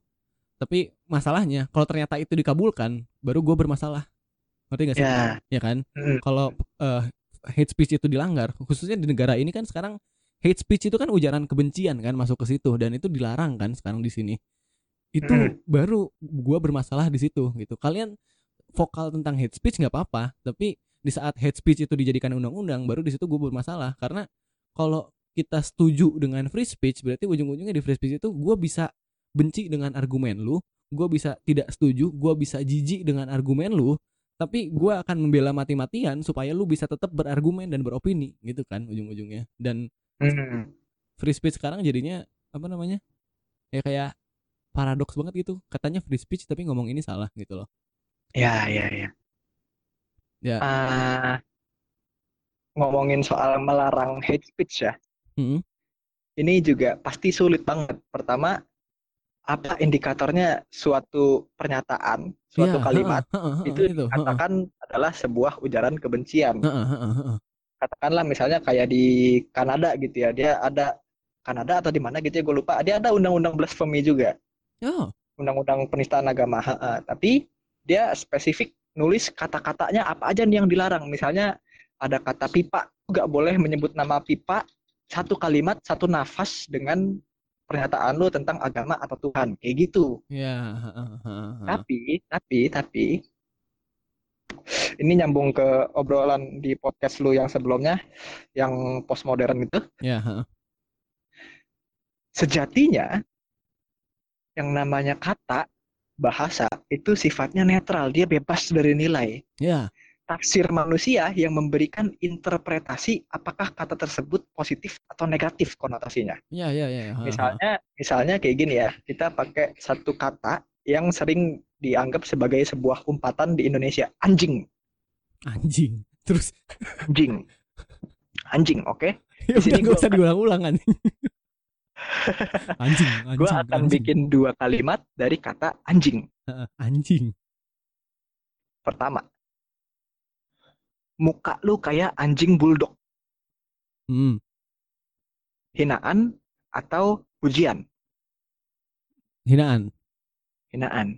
ya Kalimat kedua, hmm. stamina lu kayak anjing bulldog, pujian pujian. Iya. Itu kata anjing tetap gua sematkan yang gua ganti antara muka sama stamina. Heeh. Tapi dua kalimat itu konotasinya beda. ya heeh, heeh, heeh. Nah di situ tafsir manusia justru yang ngasih anjing di si- kalimat pertama sebagai hinaan, Hmm. anjing di kalimat kedua sebagai sebuah pujian. ya heeh, heeh. Kayak Iya. menurut gua lu mau ngasih tolak ukur apa jadinya sesuatu iya. itu dikatakan sebagai sebuah apa ya namanya sebuah ujaran kebencian gitu dan Iya, katakan ha, ha. akhirnya misalnya ditetapkan lah gitu ya kata Hmm. anjing ini tuh dilarang di ban Hmm. dan nanti bisa merembet ke kata-kata yang lainnya Iya, heeh, heeh. yang malah semakin membelenggu si free speech itu justru Iya ya. Dan eh apa namanya? Mungkin apa namanya yang ada tolak ukurnya baru misinformation atau hoax. Ya nggak sih? Ngerti nggak? hoax pun menurut gua konsekuensi logis dari free speech loh Iya, itu walaupun konsekuensinya seenggaknya, maksudnya walaupun gua akan tetap mempermasalahkan, tapi masih bisa dilihat gitu loh. Hoax kan adalah intinya bahasa yang dikaitkan dengan fakta objektif gitu, ngerti nggak sih? Jadi di saat misalnya begini misalnya begini gua orang yang buta warna Heeh. dari lahir gua buta warna gua nggak pernah yang namanya ngelihat warna hijau ya, ketika gue ngelihat daun, daun warnanya hijau, gue bilang daun ini berwarna merah. Hmm. Secara objektif daun itu warna hijau, tapi menurut indera gue, gue ngelihat daun itu berwarna merah. Ya. Itu ya. gue bohong atau enggak? Ya, ya, ya, ya, ya, ya, ya, ya. ya. ya. Gue gua nggak ngebohong, tapi statement gue berbeda dengan fakta yang ada gitu, ya, realita ya, ya, yang ya, ada. Ya, ya, ya. Ya jatuhnya kalau konsekuensi logis tuh kayak ini ya balik ke yang humanisme itu tadi Hmm. Nazi itu sebetulnya humanis Ya. ya, ya, ya, ya, emang, itu kayak agama humanis tuh kayak ada banyak cabangnya kan ya kayak humanis revolusioner, humanis libertarian, sama ah, mungkin lu mau ngejelasin ini kenapa Nazi itu humanis eh lu pengen jelasin kalau lu pengen jelasin boleh, lu aja. Ya terserah lu lu pengen jelasin atau gua ego lu aja gimana ego lu kan besar Anjay. Karena lu aja, lu aja, lu aja. Ini kan free session. Iya. Free sessionnya lu. Iya. Andre Corner. Jadi- Anjay. Eh, diluruskan ya supaya gua nggak terkesan neo-Nazi Anjay. jadi eh, humanisme itu kan awalnya adalah menentang otoritas Tuhan Hmm. humanisme itu punya banyak anak. Ada eksistensialisme, ada pragmatisme, ada utilitarianisme, ada yang namanya protestanisme, Hmm. and so on, and so on. Dan salah satunya termasuk Nazi. Ya. Kenapa? Karena eh, zaman dulu itu kan teokrasi, ini kan asalnya Eropa ya, Eurocentric. Yep. Itu dikuasain sama Katolik, gereja. Ya. dalam urusan bahwa uh, hukum itu landasannya adalah dogma dari Tuhan. Hmm. Terus uh, misalnya lu ada mengomong sesuatu atau memberikan sesuatu apa pun itu yang lain dari apa yang dikatakan Tuhan, lu bakal dibakar, dipancung, dirajam, dicambuk segala macam. Mm-mm. Terus muncul yang namanya Protestan. Ya. Protestan ini di kenapa disebut humanis karena menurut Protestan uh, urusan iman, urusan manusia dengan Tuhan itu nggak harus diwakili oleh institusi yang bernama gereja. Manusia nggak harus beriman melalui gereja atau romo atau pendeta atau apa pun itulah yang apa lekat dengan Katolik gitu ya, paus gitu-gitu. Alkitab akhirnya dimilikin sama semua orang. Lu mau beriman, lu nggak wajib untuk ke gereja. Lu cukup berdoa aja menurut kepercayaan lu sendiri. Ya, itu ha-ah. Protestan tuh kayak gitu. Jadi menentang Ha, otoritas Tuhan tuh dia di situ Ya. kan. Ya, di situlah perang Terus salib. muncul yang lain, yang lain, yang lain. Intinya humanisme itu kekembalian uh, epicentrum yang awalnya dari Tuhan kembali ke diri manusia. Mm-mm. Nazi itu dari Jerman kan. Mm-mm. Kita tahu di sepanjang filsafat Jerman itu ada manusia idealis versi Hegel, ada manusia ideal versi Immanuel Kant, ada manusia ideal versi Nietzsche, begitu-begitu. Ya, gua gua udah gua udah Nazi. memprediksi lu pasti bilang Nietzsche nih. Lanjut, lanjut. Iya. Nazi mengekstrimkan manusia ideal menjadi suatu buah ras yang disebut ras Arya. Mm. Nah, dalam konteks itu, Nazi adalah konsekuensi logis dari humanisme. Ya. Jadi yang berkuasa di dunia itu bukan Tuhan, tapi manusia, especially ras Arya. Ya, ha, ha. Kayak gitu.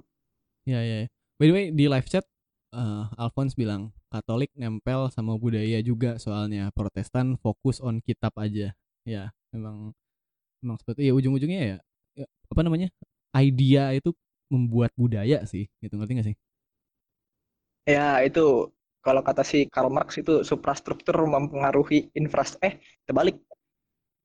Infrastruktur mempengaruhi suprastruktur. Ya, ha. Environment lu, lingkungan lu mempengaruhi pola pikir lu. Ya, ha.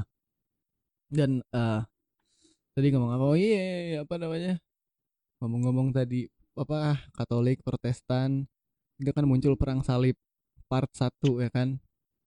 Perang salib part 1 terus akhirnya muncul Kayak nama Facebook. Ada part 1, part 2. Iya, biar biar keren kan zaman sekarang banyak cinematic universe. Ini European History Cinematic Universe anjay. Nah, Perang salib Far From Home. Nah, terus di pertengahan part 1 ke part 2 muncullah Machiavelli yang akhirnya muncul part 2 di situ. Anjay. Nah, Machiavelli ini pun banyak terjadi miskonsepsi. Oke. Jadi menurut pandangan awam lah ya katakan, Hmm. Machiavelli itu intinya pragmatis. Lu nggak apa-apa menjadi immoral demi menja- mendapatkan tujuan lu, demi Ya. meraih tujuan lu. Heeh. Makanya kalau misalnya lu baca bukunya Il Principe itu lu nggak apa-apa ngebunuh, lu nggak apa-apa ateis, lu lebih baik jadi penguasa yang ditakuti ketimbang dicintai kayak begitu gitu Iya, kan. Tapi eh, menurut pandangan beberapa filsuf lain, Hmm. buku Il Principe itu yang menjadi kitab suci Machiavellianism itu, Hmm. itu justru adalah membongkar borok-borok dari dalam Iya, istana. Bahwa di istana tuh oligarki tuh kayak begini loh kelakuannya pada immoral semua loh. Iya, iya. heeh, Ayo dong, lu berontak dong kayak begitu. Ini uh, apa namanya? Persis bukan persis sih. Similar banget sama filmnya Wolf of Wall Street. Tahu nggak lu udah nonton belum? Ah, udah kan Nah, nonton sama lu. Wolf of Wall Street nonton sama gue emang? Lu apa siapa ya? Ya lah itu ya intinya. Lu kayaknya. itu kan orang banyak yang sampai sekarang banyak loh yang miskonsepsi film Wolf of Wall Street bahkan yang gue lihat ya banyak akun-akun Instagram bisnis yang pakai perkataan dari Wolf of Wall Street itu sebagai ini film motivasi loh, ini film ini loh gitu. Gimana tuh miskonsepsinya? Jadi ya maksudnya eh jadi kayak lu pengen kaya, lu harus begini. Nanti setelah lu kaya, lu bisa menikmati ini ini ini. Terus kayak kata-kata motiv motivasinya itu yang kayak tidak ada kebaikan dalam kemiskinan gitu loh. Gua Hmm. gua udah pernah miskin, gua udah pernah kaya dan gua milih kaya dari segala aspek gua milih gua lebih kaya gitu loh anjing. Itu kan pokoknya Hmm. ke arah-arah situ dan film itu kan kritiknya adalah eh, sebuah glorifikasi dan juga justifikasi akan eh, si Wolf of Wall Street ini si Jordan Belfort dan juga glorifikasi akan kapitalisme ya kan padahal bukan glorifying hedonisme. ya itu maksudnya Ya. padahal maksudnya Scorsese mungkin 11 12 sama Machiavelli ini karena yang yang apa si Hmm. Scorsese mau tunjukkan adalah sefuck up ini loh kehidupan orang-orang hedonisme gitu loh secapek Iya, ini iya, dan sefuck up ini gitu jadi mungkin eh, kalau Machiavelli hidup di zaman sekarang film-filmnya akan mirip seperti film-filmnya Martin Scorsese gitu Ah, apa lu Eureka Moment ya nggak Eureka tapi amazed. Iya, iya. iya, makanya itu dan eh ngomong-ngomong anjing ya Scorsese lu udah nonton belum Taxi Driver? Belum tuh. Anjing. Terus eh Midsommar mah udah ya lu ya? Udah. Iya. Terus eh, apa lagi ya yang gue pengen tanyain tadi? Eh Mr. Ben Holiday. Bukan anjing. Apa namanya? Tuh kata si Alphonse harus nonton itu Iya. Taxi Driver. King of Comedy, King of Comedy udah nonton belum? Udah. Ya belum lah anjing. Oh belum. Itu gue udah bilang ya tadi King of King of Comedy sama uh, Tax- Taxi ah. Driver itu sebelum gua nonton, setelah gua nonton Joker, gua kayak banyak yang bilang kritik itu jiplak bangetnya itu kan si Scorsese ini. Terus gua mikir oh ya udahlah gitu ngejiplak. Tapi pas gua nonton dua film itu si Taxi Driver dan King of Comedy, anjing beneran jiplak anjing dua film disatuin di pak gitu. fuck gitu anjing ya itulah anjing dan eh Godfather lu udah nonton belum Belum. ah udah kita ngomongin Midsommar Ya. Kenapa tuh Midsommar? eh ini kayaknya apa ya kalau tadi kan nyambung sama Machiavelli dan persamaannya dengan Martin Scorsese ya kan dan yang Hmm. mungkin mereka yang pengen ditunjukkannya itu sama gitu loh jadi kalau Scorsese itu ya sama aja sebenarnya nyeritain raja tuh yang menguasai ini ini ini ini segala macem dia tuh hidupnya begini begini begini. Tapi interpretasinya keluarnya jadi ada dua kutub yang berbeda kan. Kutub yang ini kenapa glorifikasi kesadisan gitu kan? Glorifikasi amoralisme gitu kan. Kalau yang satu Ya. lagi yang satu lagi malah justru ini membedah abis-abisan si intention jahatnya para penguasa gitu kan kalau dari buku Machiavelli. Ada dua kutub gitu kan sama seperti film Scorsese gitu loh. Nah yang menariknya buat gua kalau di film gore seperti eh, Midsommar, Saw dan lain-lain itu interpretasinya berbeda tapi jadinya hierarki gitu loh kayak eh, stratifikasi ngerti nggak? Maksudnya? Jadi kalau untuk yang eh jangan sebut no brainer ya, apa ya? Untuk yang cuman pengen nonton dan ngelihat sadis ya, mungkin mereka akan ngelihat seru-seruan aja ngelihat ini film sadis gitu kan. Tapi kalau misalnya kita lihat lebih dalam kayak Saw yang paling eh, yang paling apa namanya? Yang paling eh, ya? Eksplisit. Eksplisit. Itu kan kayak orang ngelihatnya ya udah gitu kan apa namanya gore serem-sereman gitu anjir bisa sampai begini gitu orang sadis ya kan nah tapi sebenarnya kalau dilihat si interpretasi di belakangnya kalau kita teliti lagi kita telaah lagi itu kan ibaratnya film Saw itu film yang ngetes moral manusia gitu loh kayak eh thought experience gitu kan kayak orang kalau dites kalau di push sampai sini moralnya bakal gimana sih apakah begini begini begini ngerti gak sih Hmm. Iya, dan eh kemarin gue baru nonton Midsommar kan. Baru anjing, gue kulihat banget kan. Nah, eh apa namanya? Di Midsommar, eh, iya kata Alphonse tuh kayak Deadpool 2 bar pola pikirnya, ya. Deadpool 2. Nah, gue tuh suka apa namanya? Deadpool 2 terus filmnya siapa ya? Tarantino. Tahu kan? Hanung Bramantyo Tarantino goblok kok Hanum Bramantio anjing. dia nggak termasuk Enggak anjing itu sutradara Eji, Cuk. iya Terus apa namanya? ya, Quentin Tarantino, terus filmnya Deadpool 2 siapa ya si sutradaranya? Mereka tuh bikin film kayak main-main aja ya. Gue bikin film komedi ya cakadut aja gitu terserah. Tapi sebenarnya mereka bikinnya seniat, seniat itu dan pesannya banyak gitu loh di belakangnya. Kalau filmnya si Joker, si Todd Phillips ini, si sutradaranya, dia tuh bener-bener mikir anjing film gua kayak apa namanya? eh solving society banget gitu loh anjing film gua edgy parah gitu. Padahal enggak anjing gitu. kayak orang-orang gimana ya? Film itu semakin mudah untuk ditangkap berarti semakin receh gitu anjing.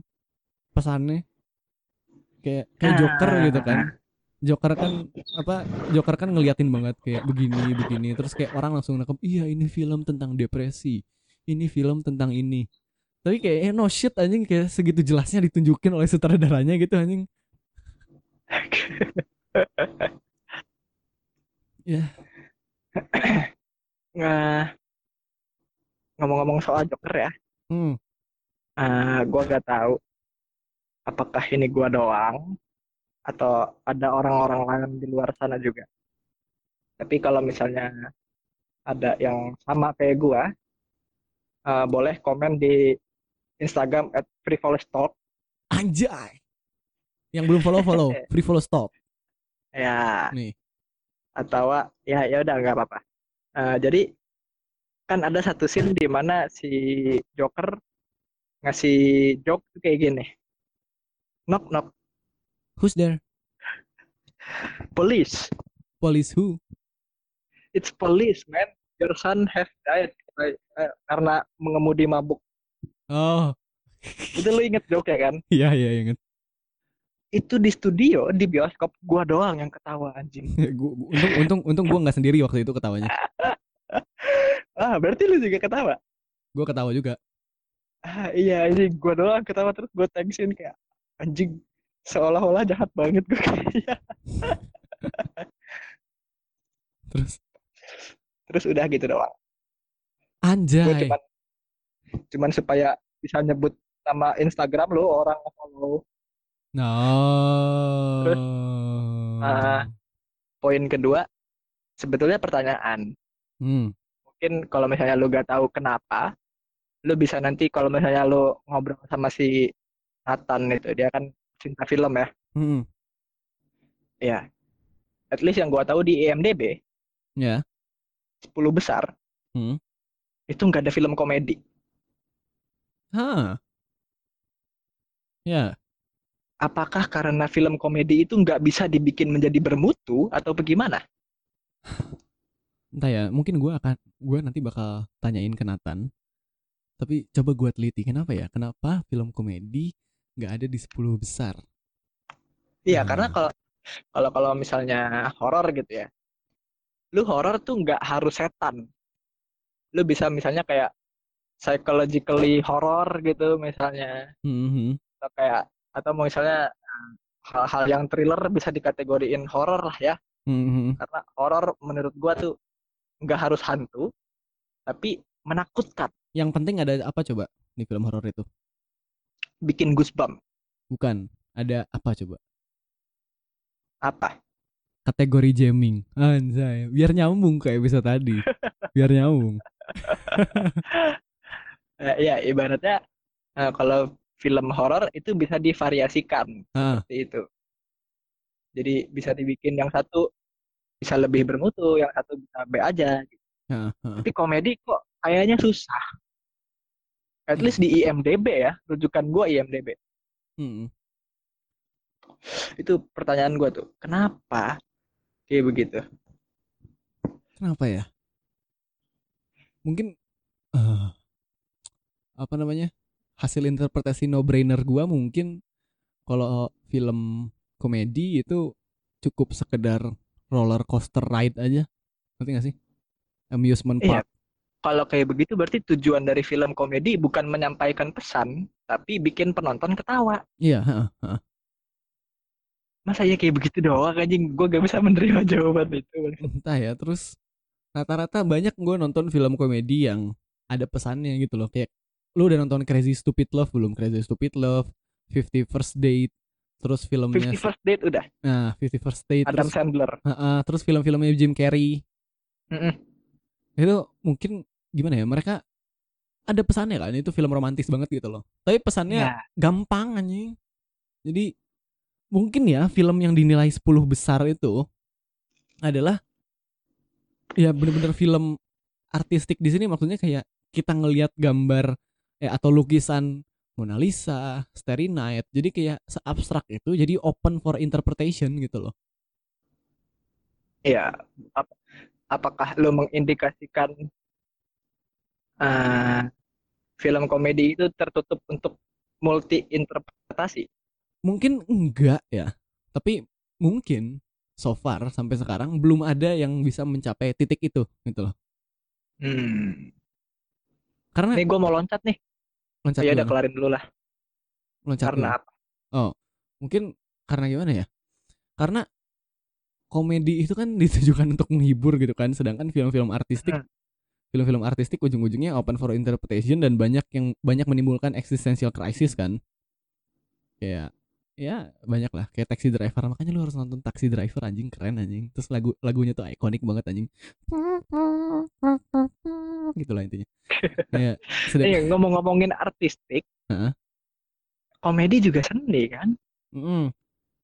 iya sama-sama artistik dong. Iya, tapi kayak eh mungkin kalau komedi itu gambar potret potret Potret masyarakat. dari sebuah tragedi Heeh, heeh. Sedangkan mungkin kalau film-film yang masuk 10 besar itu abstrak gitu loh. Sur surreal gitu mungkin. Banyak yang bisa digali dari situ. Kalau mungkin begini ya Eh, Dark Knight si Heath Ledger Heeh. itu dia top 10 Mm-mm. Itu bisa diinterpretasikan secara dangkal.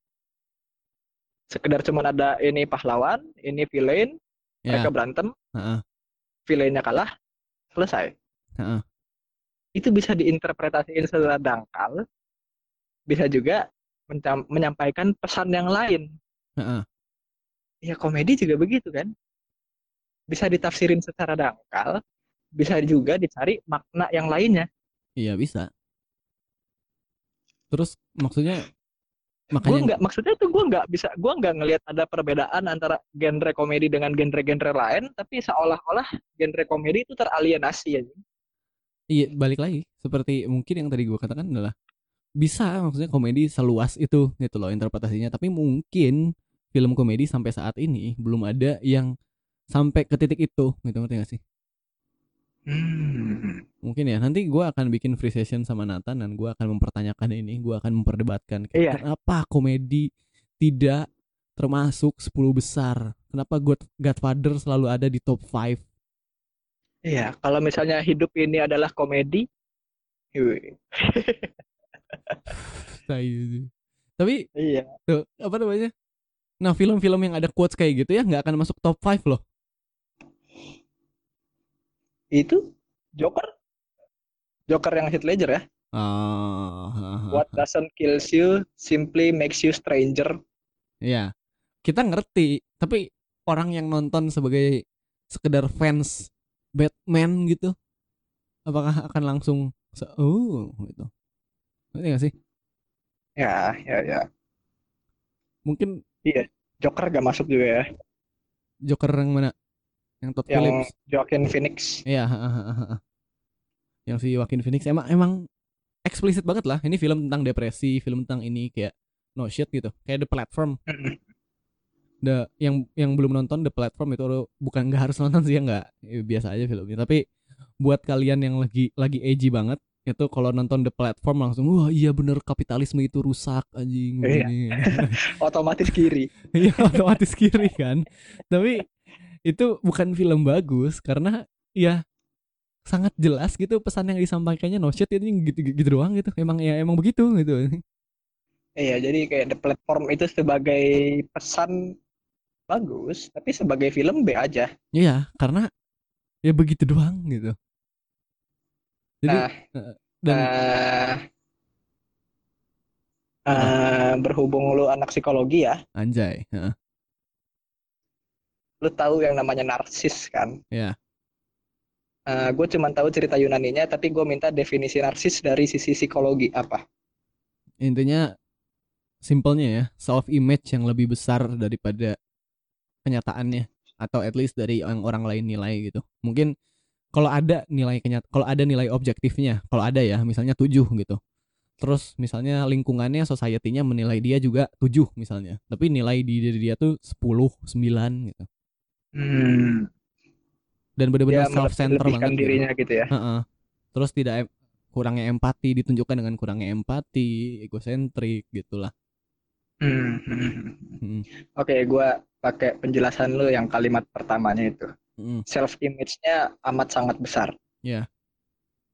Nih, kenapa tadi gue bilang pengen loncat? Gue pengen ngomongin LGBT. anjay Heeh. LGBT, narsis, dan komedi. Karena gue yakin lu kayaknya bakal ketawa. oke lanjut Narsis itu amat sangat mencintai dirinya sendiri, mengagungkan dirinya sendiri. Ya. LGBT, G-nya itu gay. Heeh. Mungkin nggak seorang gay yang amat sangat narsis menjadikan dirinya sebagai bacolan? Ketawa kan? Yeah. Fuck. Tapi arti gay sendiri kan menyenangkan. Hah? Ya kan arti dari gay sendiri menyenangkan, ya kan? Itu gay science ya. Eh. Ya, cuman lu tau lah gay yang gue maksud anjing Iya. homo. Iya. Mungkin gak bisa aja kayaknya. Huh. Kayaknya eh, nggak nggak nggak usah jadi gay deh. Mungkin kalau ada Ya lu seorang kalau straight lu nggak bisa ngaceng lihat diri lu sendiri anjing dengan bercermin bangsat. Oh iya, tapi bisa membayangkan dirinya sendiri sebagai lawan jenis. Apa iya? Mungkin ya nggak tahu. Gua nggak punya narsistik, gua harus menjadi narsistik dulu anjing. Harus belajar jadi narsisus anjing. Kalau gua udah bisa jadi narsisus, gua akan mengganti kata di DSM-5. DSM-5 itu buku kelainan psikologi, diagno- diagnostik apa of mental disorder itu buku kelainan psikologi, buku kitabnya psikologi tuh. Nanti gua akan menggantikan kata narsisus menjadi barasus anjing di situ. Jadi kayak, wah kamu orangnya bara sekali ya anjing, fuck anjing sekali itu anjing. Saking baranya gua itu anjay. Tapi tapi maksudnya ngejadiin diri sendiri sebagai objek seksual itu dimungkinkan ya. Bisa dimungkinkan, dimungkinkan. Jadi lu sembari begitu sembari ngaca gitu anjing. Iya, iya, ada. Yang- Apalagi ya sekarang eh, apa namanya? Ya banyak banget penyakit aneh-aneh yang fetis ke balon aja ada kan. Emang iya ya, ya harusnya mah ada aja sih. Bukan bukan emang harusnya ada, ada anjing yang fetis di balon dan lu bisa cari di YouTube anjing yang fetis ke balon. Gue paling aneh tuh ngelihat ya fetis sama mobilnya. Anjay. Gimana itu? Iya ada dia. Lu kalau misalnya ngelihat montir gitu ya di TV-TV di film-film gitu dia lagi benerin mobil, dia pakai kayak apa sih kayak kereta begitulah kayak troli. Heeh, heeh.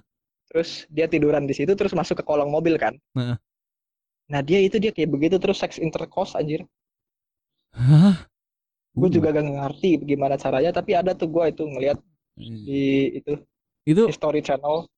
itu nama positionnya eh cot Car on top. Heeh, anjing kan on top anjing tuh kata si Tony itu knalpot dicolok-colok itu kalau knalpot dicolok-colok itu doggy style tapi ke mobil anjing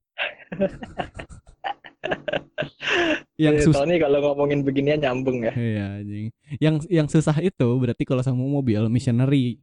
Gimana coba caranya missionary sama mobil? Mobilnya kudu dibalikin anjing. yang yang fetish sama balon juga seru lu tahu kan udah pernah lihat belum sih? Belum. Gitu anjing tapi fetishnya tidak sangat tidak konvensional anjing kayak balonnya ditiup segede mungkin kalau bisa meledak itu kepuasan tersendiri buat dia kayak "Huh," gitu anjing kalau balonnya sampai meledak kira-kira itu kayak dia bisa Itu tuh yang kayak rame kemarin anjing di IG. Apa? Yang orang Thailand nyuri seratusan pasang sendal jepit. buat apa anjing? Ya buat itu anjir. Oh, fetishnya sama sendal jepit. Iya. Wow. Dan dan ibaratnya ada dari yang merek harga cebanan sampai jutaan gitu anjing sendal jepitnya kayak fuck Wow, anjing emang sekarang banyak banget anjing kayak penyakit mental yang sangat tidak konvensional anjing berkat teknologi. Thanks to teknologi kita berevolusi anjing. Kasih itu efek tepuk tangan Oh iya, thanks to teknologi sekarang kita berevolusi menemukan penyakit-penyakit baru yang non konvensional dan penyakit-penyakit baru ini berkaitan dengan teknologi yang ada kita sekarang. Terima kasih. Oke oke oke. Thank you, thank you, thank you, thank you, anjing bener anjing.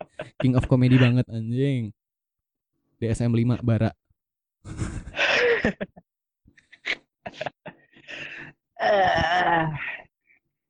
Gue pengen bahas. Eh lu udah beres kan Guns, Gems and Steel? Dah. Udah ya. Gue harus baca itu. Bukan karena buku rekomendasi, tapi gue pengen book talks anjing. ya Ya, gua- kalau kalau misalnya orang-orang nanya gitu ya ke gua Hmm. eh, top 5 lu apa menurut gua sih GGS ini Guns Germs and Steel itu bagus bukunya Mm, full of data mm, mm. tapi kenapa nggak masuk top 5 itu karena dia nggak memberikan buat gua nggak memberikan bahan perenungan gitu loh dia nggak membuat gua merenungkan sesuatu Ya, ya, ya, ya, ya, ya, ya, ya, ya, ya. Homo Deus. ya nah terus kalau misalnya eh, GGS itu ya Guns Germs and Steel Hmm. isinya gimana bagus bagus bagus kalau misalnya lu pengen denger bisa mampir ke podcast gua di podcast bukan siapa-siapa itu gua ada review kok bukunya Mantap. Tapi nanti kalau gua review lagi di podcast ini nggak apa-apa. ya nggak masalah Oh iya, karena ini kan obrolan dua arah ya. Kalau Iya. kalau di lu kan satu arah gitu. Lo harus baca itu anjing Sapiens Yuval Noah Harari. nanti pak gua belum kepepet untuk beli itu anjir stoknya kayak masih bertebaran di mana-mana Ya ya ya. Gue gua ada buku yang udah setahun gue beli tapi plastiknya belum gue buka nggak tahu kenapa gue nggak jadi jadi. Bangsat.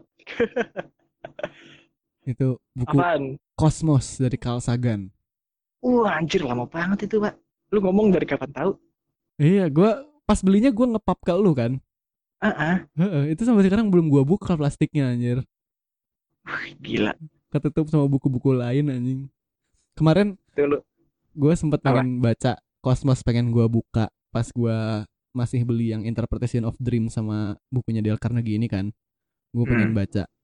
Terus kayak ah, anjir pengen baca tapi nanti pas gua lagi baca buku itu sampai motivasi baca gua nanti jadi menurun gitu. Terus ya udahlah gua tahan anjing. Terus ya udah akhirnya nggak baca. Ini buku sampai udah gua eh, beresin buku ini. Ternyata buku ini juga nggak beres-beres anjing, terutama Interpretation of Dreams anjing. Fuck anjing buku jelek anjing. Freud bangsat anjing. gue makin sini makin anehnya ya lu makin sini makin jago dengan teorinya Freud gue makin sini makin menjauh dengan teorinya Freud dan bahkan psikologi sebagai psikologinya gitu bukan bukan scientific psikologinya gitu. Anjing kalau scientific psikologinya mungkin gue makin masuk gitu tapi psikologi sebagai ilmu konseptualnya gue makin menjauh anjing. Kayak maksa anjing. Apa? Lu Eureka moment nggak bertahap. Oh. sendawa. Itu. Ah, gue jadi kepikiran Andre. Apa? yang episode kebahagiaan. Ah, ah. itu secara sains kan kebahagiaan apa? Anjing nggak ada ya cuman hormon. Jadi ya. kalau ngomongin kebahagiaan dari sains bahagia dan senang nggak ada bedanya gitu. Kalau mungkin di psikologi banyak lah penjelasannya dan dari ya, para ahli gitu. Tapi kalau kalau ngomongin saintifiknya ya kebahagiaan nggak ada. Lu kasih dopamin tiap hari dan nggak kurang serotonin itu bahagia gitu anjing. Lu sebagai orang yang berkecimpung di dunia itu Hmm. psikologi Ya. ah, ngerasa gak sih kayak sains itu memusuhi psikologi Iya ngerasa gue pun sekarang makin sini makin memusuhi ilmu yang gue pelajari karena nggak empirik itu. Bahkan nggak Ah. usah dari teori Freud gitu loh. Banyak teori-teori lain kan kayak ya banyak lah kayak ngomongin itu tadi aja kebahagiaan segala macam apalagi teori humanistik. Jadi sebagai metode yang dipilih boleh lah gua nggak nolak ya. Tapi kalau itu mereka bilang ini science itu gua nggak setuju anjing fuck gitu anjir. Hmm. Tapi mungkin yang tidak dimusuhi gua mungkin akan ke depannya ngarahnya ke cognitive science atau ke neuroscience gitu loh. Karena ya itu yang paling empirik dan emang empirik gitu sampai sekarang gitu kan. Mm-mm. Kalau ngomongin apa namanya? eh bahkan kalau di buka udah bukan dari zaman sekarang ya, dari zaman dulu aja. Lu nonton Silence of the Lambs nggak? Nonton si Hannibal Lecter kan? itu kan di situ disebutnya bukan psikologi kan, kayak behavioral science. Hmm, emang Iya. iya nggak merhatiin gua. Itu ada maksudnya satu ruangan disebutnya behavioral science. Bahkan emang Amerika tuh sama Eropa perkembangan psikologinya beda. Mungkin kalau sekarang namanya udah sama kan, psikologi. Tapi kalau di Amerika tuh banyak yang masih nyebutnya ya ini behavioral science, cognitive science itu tuh dua aspek yang berbeda gitu loh. Dan menurut gue ya itu yang paling empirik gitu loh. Kalau psikologi dari Eropa kayaknya mengada-ngada jatuhnya jadi filsafat anjir bukan science psikologi di Eropa mah gitu Ya, kan. Kayak Nah, lu bilang kan di Amerika tuh psikoanalisa itu lumayan dijauhi lah ya, Heeh, heeh. lumayan diasingkan. Lu tahu Jordan Peterson nggak? Itu buku apa dia anjing? Tahu kan Jordan Peterson kan? Itu dia psikoanalis. Oh ya. Iya, Oh, fuck man. gue waktu itu nonton debatnya dia sama si Slavoj Zizek, terus si moderatornya ini memperkenalkan satu-satu kan. Iya, si Slavoj Zizek dibilang dia adalah psikoanalis apa di negaranya sono di Serbia.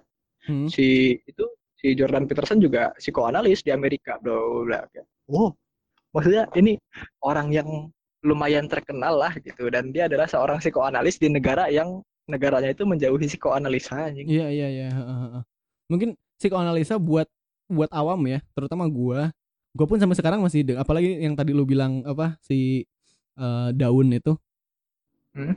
Itu emang selalu psikoanalisa, psikoanalisa itu sang- paling jago memberikan eureka moment gitu kayak gitu. Tapi nggak ada science ya anjing gitu. Anjing kayak you right but you wrong gitu. Tapi kayak eh gitu ngerti nggak? Iya. Dan- itu sama kayak kayak ini gak sih? Misalnya katakanlah si psikoanalisa ini pengen memberangus sains gitu ya. Misalnya memberikan perlawanan Hmm. dengan dalih lu gak usah glorifying rasionalitas. Lu hidup yang penting lu eureka. Ya ya, ya, bisa bisa bisa bisa bisa bisa. Masuk masuk masuk masuk masuk. Ya ya ya ya ya. Dan kalau gue hidup di zaman Freud ya, kalau misalnya gue jadi gurunya Freud gitu atau jadi profesor di zaman itu gitu, pasti Hmm. gue akan di posisi yang sama gitu ngebully si Freud kayak lu ngapain sih anjing bikin teori apaan Ya. gitu. Karena makin sini ya makin anjing apaan gitu. Jadi gue mau ngomong apa lupa. Doro efek. Lu pasti gara-gara pengen ngomong dipotong sama gue kan jadi lupa kan I can read your mind bro anjing. Eh, Iya anjing. Lu tuh jadi mahasiswa psikologi apa mahasiswa dunia spiritual sih kalau bisa baca pikiran gua anjing. Anjay dunia spiritual anjing kan stereotipnya anak psikologi begitu anjing Eh, kuliah di mana psikologi oh iya coba coba aku orangnya gimana kan gitu mulu anjing Ah, apa ya? Psikoanalisa. Yunani, Jordan Peterson. Science. Ah, uh kenapa psikoanalisa itu dapat tentangan dari sains? Karena ah, zaman dulu itu kan ibaratnya metodologi sains itu belum settle ya. mm, belum diketahui. Ini kita harus bagaimana supaya sains itu terus berkembang. ya heeh. Nah, terus eh, ini yang dikritik sama si Feyerabend. Yang Hmm. dikritik itu jelas adalah si Galileo. Hmm, Galileo ini kan ibaratnya dia apa dia nyiptain bukan nyiptain lah, dia nemuin teori heliosentris. ya Heliosentris ini memfalsifikasi teori geosentris. ya situ terlihat tuh salah satu metodologi sains yaitu falsifikasi. ya Tapi caranya bukan dengan metode yang empirik, ya tapi mel- melalui kekuatan persuasif. ya. Dia mel- melalui narasi-narasi, membangun, menghasut segala macam kayak gitu. Dia pakai kekuatan populisnya dia lah sampai akhirnya ya ujung-ujungnya dibakar sama gereja. Iya. Iya, tapi maksudnya di situ kritiknya si Feyerabend gitu kayak ah metodologi sains itu apa ya? Sekarang itu terlalu dogmatis kayak harus begini, harus empirik apa segala macam bla bla bla. Sedangkan Hmm, zaman hmm, dulu si Galileo ini dia nggak empirik, tapi terbukti benar ujung-ujungnya. Haha. Jadi eh, intinya menurut si Feyerabend itu dulu eh sains adalah usaha pembebasan dari dogma agama. Kayak gitu. Tapi Hmm. sekarang sains justru semakin dogmatis seperti agama zaman dulu. Ya, heeh. Kayak gitu. Nah, terus eh apa ya poin yang mau gue sampein ya, anjing? nggak usah kayak Socrates aja anjing. Nanya-nanya doang. Enggak, ini gue nggak pengen nanya, gue pengen ngasih tahu. Oh. Ayo. Ah, Ah. akhirnya metodologi sains itu settle setelah Hmm. melalui berbagai macam debat filosofis. Nah, heeh. Ah, jadi di filsafat itu ada yang namanya Munchausen trilemma. Anjay, ini kalau pengen tahu apa itu Munchausen trilemma, walaupun sekarang bakal dijelasin, tapi bisa juga lihat Instagramnya dislokasi. Kalau pengen nulisnya dis titik lokasi, bisa di situ ada penjelasan tentang Munchausen trilemma. Oke, lanjut. Oke, lanjut. Berarti nggak akan gue jelasin di sini. Jadi intinya Goblok. Munchausen trilemma itu ah, mendemonstrasikan bahwa tidak ada kebenaran yang 100% objektif. Ya, Segala macam kebenaran itu akan jatuh pada tiga logical fallacy. Yang pertama itu circular reasoning. ya, Yang kedua adalah ad infinitum atau infinite regress. Yang ketiga adalah dogmatis. ya, Yang benar itu karena benar. Nah, dari situ eh, kebenaran-kebenaran versi rasional, versi matematika, versi sains itu runtuh akhirnya. hmm, Tapi menurut si Hans Albert hmm, karena tidak bisa eh kebenaran itu tidak bisa dibuktikan, bukan berarti kita harus jatuh kepada yang namanya nihilitas sesuatu yang objektif.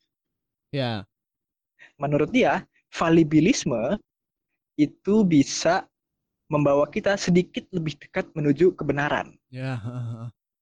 Nah, dari situ eh, di apa namanya? di dimodifikasi lagi jadi lebih kuat sama si Karl Popper yaitu metode falsifikasi. ya, Sesuatu eh, awalnya itu cuman hipotesa terus diuji diuji diuji difalsifikasi coba dibuktikan salah terus maksudnya si hipotesa ini terus bertahan eh, sampai akhirnya udah Hmm. melewati berbagai ujian tersebut ya udahlah dia sampai naik pangkat jadi teori gitu kan.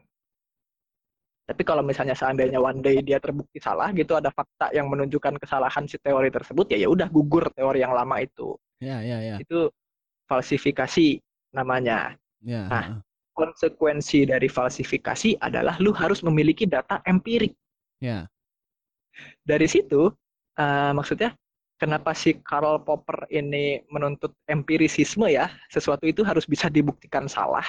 Karena dia ngelihat ada dua sosok. hmm, Pertama Albert Einstein, kedua Sigmund Freud. Hah, Menurut dia, metodologi yang dilakukan oleh si Albert Einstein dalam mencetuskan teori-teorinya si dia itu hmm, itu lebih bisa membawa sains lebih berkembang ketimbang metodologinya si Sigmund Freud. Kenapa? Karena si Sigmund Freud itu eh, metodologinya nggak bisa dibuktikan salah. ya, Sesimpel misalnya kayak segala sesuatu yang terjadi pada wanita itu bisa lu kaitkan pada penis envy.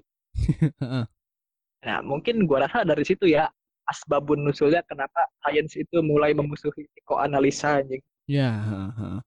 dan merembet ke psikologi-psikologi yang lain mungkin Iya. ya. Tapi kalau yang ada nyambung sama neurologi itu gua nggak ngerti lah. terlepas dari eh, para kaum feminis yang kayak enggak kita nggak penis envy ya wanita-wanita laki-laki laki-laki gitu ya terlepas dari situ itu kan juga dikritiknya karena itu juga kan psikoanalisa Hmm. tapi juga ya faktornya itu tadi empirisme itu tadi kayak ya udah gitu Psikoanalisa itu kayak kayak flying spaghetti monster tapi somehow kok bisa bener gitu. ya macam begitulah.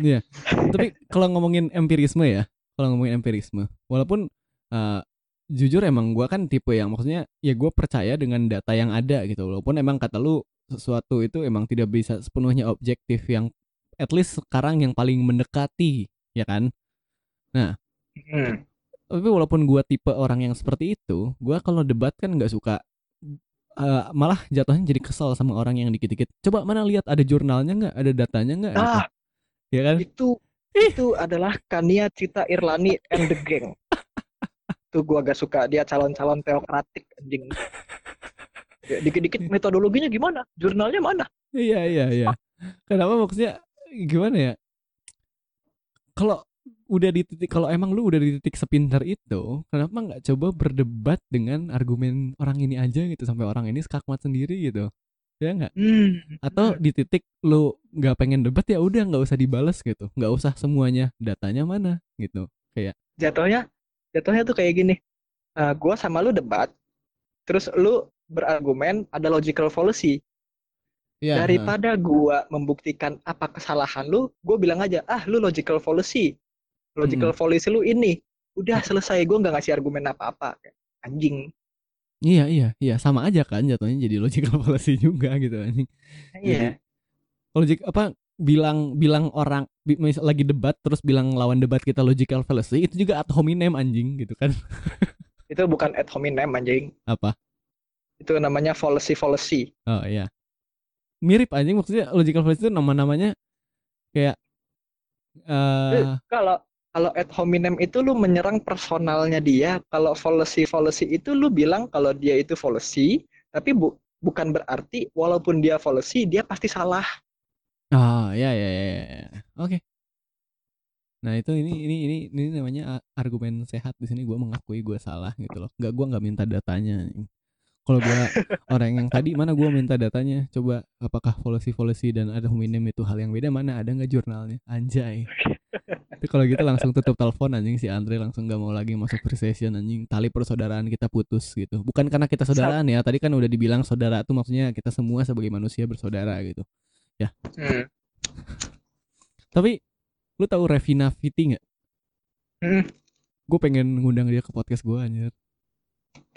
Ya coba aja mau gak? Gua ya pernah coba ngundang Rocky Gerung tapi gagal. Ya. Ntar lah kalau udah beres corona gue pengen coba ngundang dia. Bukan karena apa-apa. She's fucking gorgeous man. Gue lupa mau ngomong apa anjing. Gue banyak lupanya sekarang udah goblok banget gue dah. Udah tua anjing. Tadi sebelum si Revina Vete ngomongin apa? Nggak tahu. Tapi intinya gue pengen. Eh ngomongin si Kania. Hmm. Kania. Fallacy. Ad hominem. Oh, ini. Gue suka sebel sama orang yang ngenyek ketika orang lain ngasih rujukan Wikipedia atau YouTube.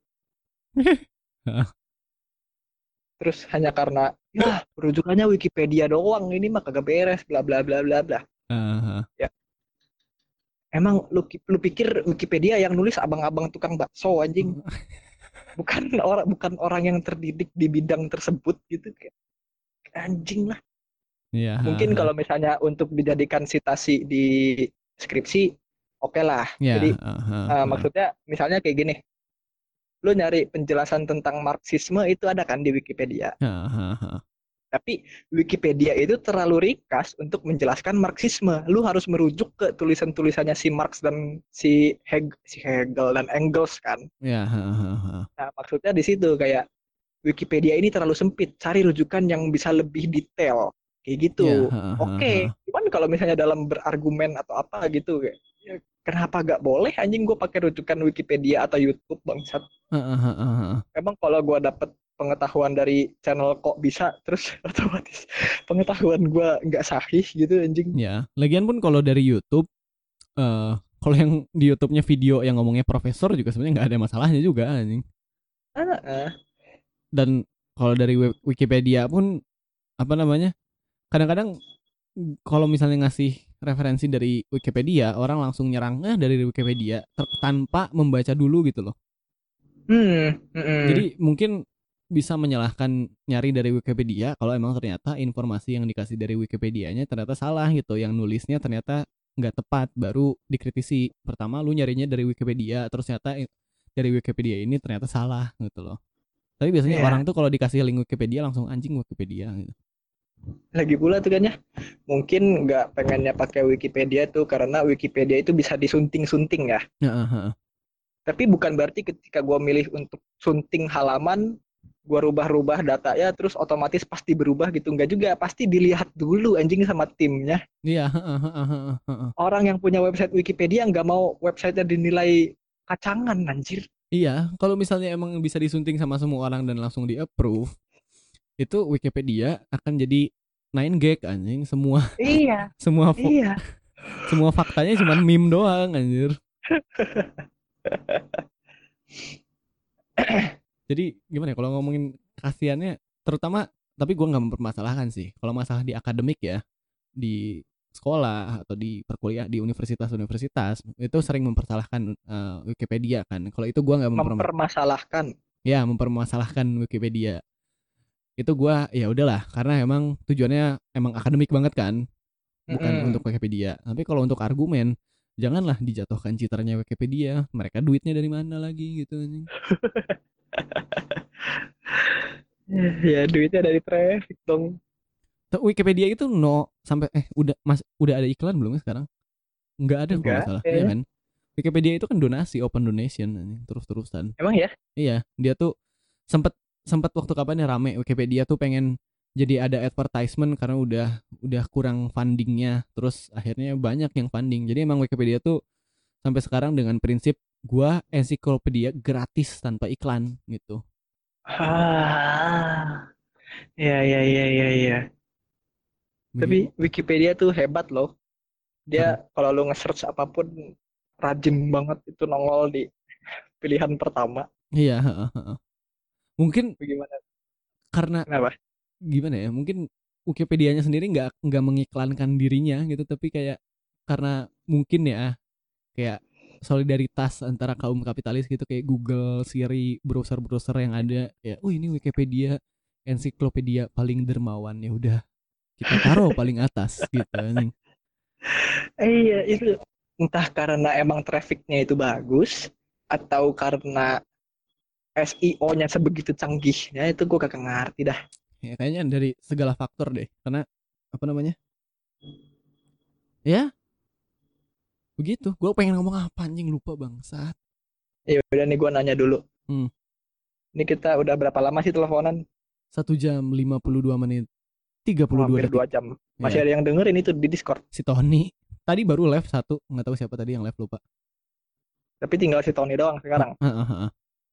Wah, thank you so much Anthony Koles Palus. Nah, Koles apa coles sih? Ya itulah pokoknya. ya dia lagi typing ini si Tony. Gua sambil nonton YouTube soalnya. Anjay emang nggak sepenuhnya tulus anjing. Semua orang itu nggak akan benar-benar bisa peduli anjing. Everyone for themselves aja nggak ada orang yang benar-benar peduli dengan orang lain gitu orang lain tuh peduli dengan orang lain tuh cuman untuk memuaskan ego dirinya sendiri gitu. Jadi balik lagi semuanya ke diri sendiri anjing. Semua orang itu egois makanya orang itu tidak bisa benar-benar jatuh cinta. Orang itu cuma jatuh cinta dengan idenya sendiri akan jatuh cinta. Anjay. Itu curhat dari sisi rasionalisasi gua anjing. Aku melihat separuh aku di dalam dirimu. Gitu sampai keselakan gua. Fuck anjir anjing what is it with woman in my life anjir. Berarti orang-orang yang tadi muncul di Discord itu udah Alphonse hilang ya? masuk Alphonse masuk Alphonse Oh, Alphonse. Alfonso. Alphonse tuh dari tadi sebenarnya dengerin tapi keluar masuk mungkin masalah dengan koneksi dan teknis jadi Alphonse juga masih menjadi pendengar setia Mungkin dia keenakan. oh Alphonse tuh sering keluar sendiri dari tadi dia Hmm. Oh, jadi kalau pakai komputer AFK AFK dikit langsung dikeluarin. Iya, ada timenya. Jadi kalau inactive di PC berapa lama harus digerakin mouse-nya biar nggak AFK. Iya, Alfonso dari Oh. tadi ngedengerin. Thank you so much, Alfonso. Ini Andre lu ke Bandung nanti kita reuni sama Alphonse.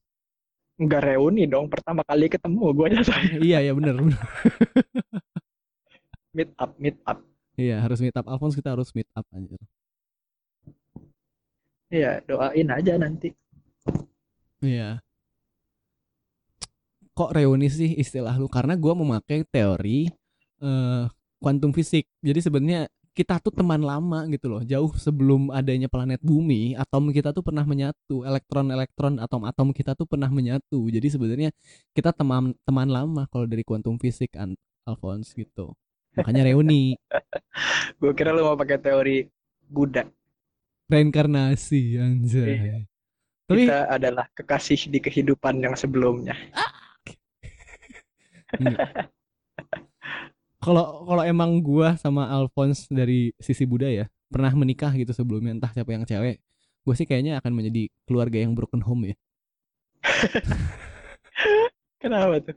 Ya, Karena Alphonse gampang keluar. Goblok. Eh, nggak tahu sih nggak sampai situ. Tuh Alphonse typing anjing. Dog anjir. Dok, Mm. dok dibalik.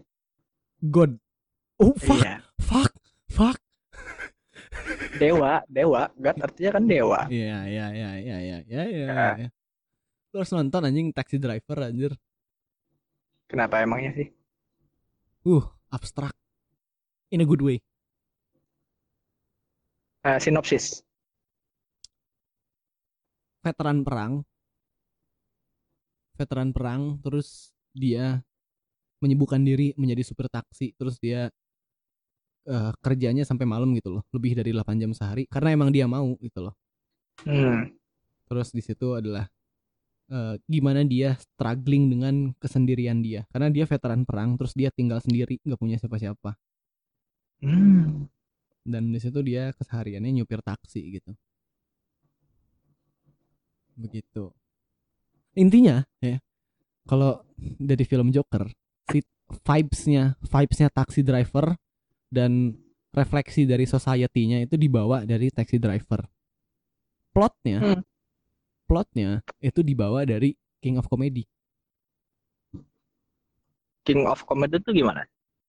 Eh, Robert De Niro seorang yang culun dan eh, tidak bisa memahami social cue dia pengen jadi stand up comedian sohor tersohor gitu dari acara Hmm. TV dari acara TV yang mirip banget bukan mirip banget yang emang diikuti oleh konsepnya sama film Joker ini Iya, iya, iya. Tapi gue yang pernah denger sih, maksudnya film Joker tuh terinspirasi dari beberapa film gitu.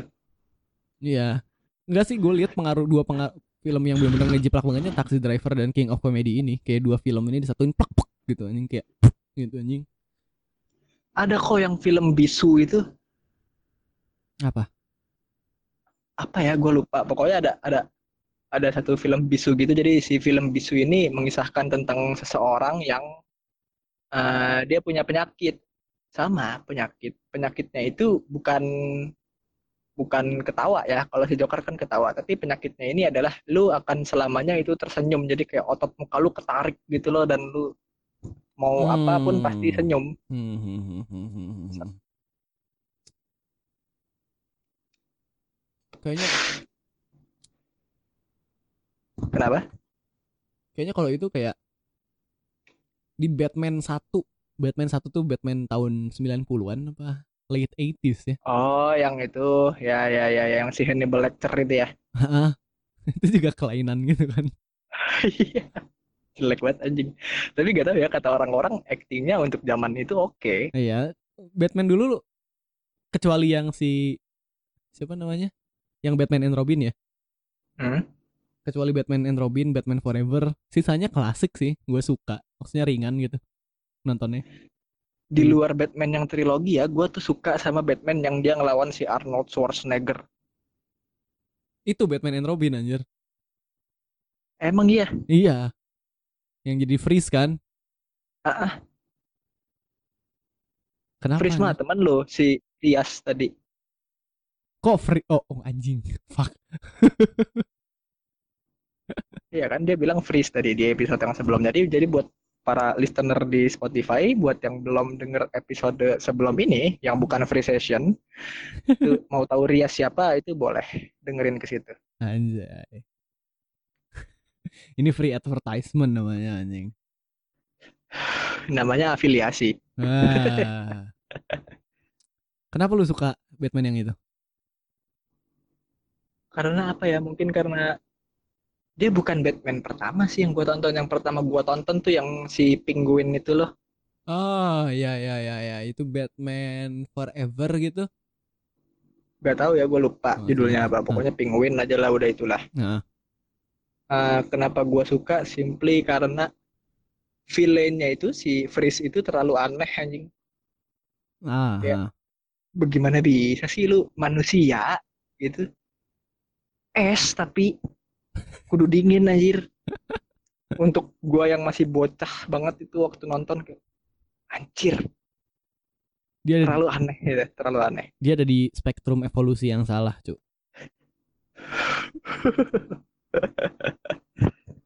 Lu mau mancing gua ngebahas yang itu ya? Apa? Yang LGBT ya? Enggak, enggak, gue nggak Oh, kepikiran ke sana anjing.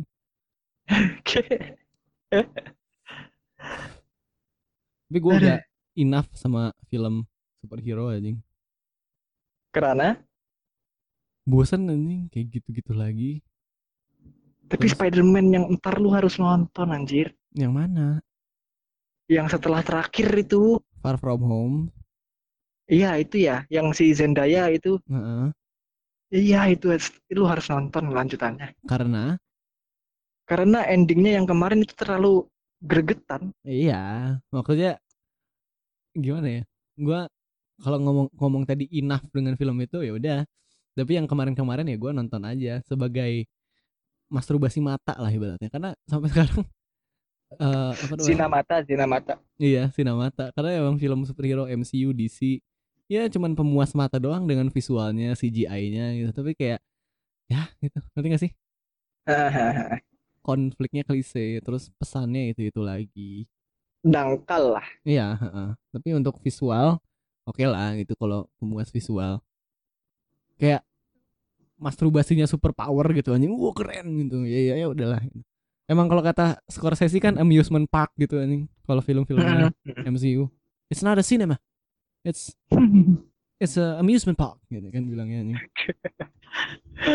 Tapi sadis itu begitu dia bilang Tapi enggak dia nggak nggak bilang Thanos jelek. nggak bisa disebut film. Tapi nggak bilang jelek kan ya. Dia bilangnya ini Iya. bukan cinema, ini amusement park. Itu- Itu jatuhnya sama kayak eh, yang semalam diobrolin di grup. Tahu gak? kagak. Soal Pancasila. Satu. Iya, kayak begitu gitu. Eh, jadi ngedebatin nih sebetulnya Pancasila ini ideologi Indonesia atau bukan? Hmm. Jadi eh, ada yang ngedebatin, iya Pancasila itu adalah sebuah ideologi. Enggak, Pancasila bukan sebuah ideologi kayak gitu. Tapi menurut gua Pancasila iya ideologi Indonesia, tapi Pancasila sejatinya bukan ideologi. Hmm. Ya, Tanya dong karena ah, gua gua nunggu lu lanjut. Gua itu tuh kayak hmm, ya, itu tuh sebuah reinforcement positif, sebuah ya probing. ditanyain, Ya. masih nggak ditanyain. Oh, kenapa? Kenapa? Kenapa anjing? Kenapa? Iya, karena menurut gua ya, at least Heeh. menurut gua yang namanya ideologi ideologi ini kan dipakai sebagai sebuah pedoman bernegara. Mm-mm. Pancasila ini seharusnya dia eh Pancasila ideologi itu seharusnya rinci, detail, Ah. subtil Heeh. plus koheren. Iya, heeh. Pancasila itu rinci gak? Enggak. Ya. Misalnya aja kayak yang keadilan sosial bagi seluruh rakyat Indonesia. Ini keadilan versi siapa? Keadilan versi Socrates, versi Trasimakus, versi Islam, versi libertarian, versi komunis, versi sosialis, atau versi siapa? Versi Andre ya, terus lanjut. Ya, itu maksudnya di situ ada ada ketidakrincian. Ya. Nah, menurut gua di situ nggak rinci.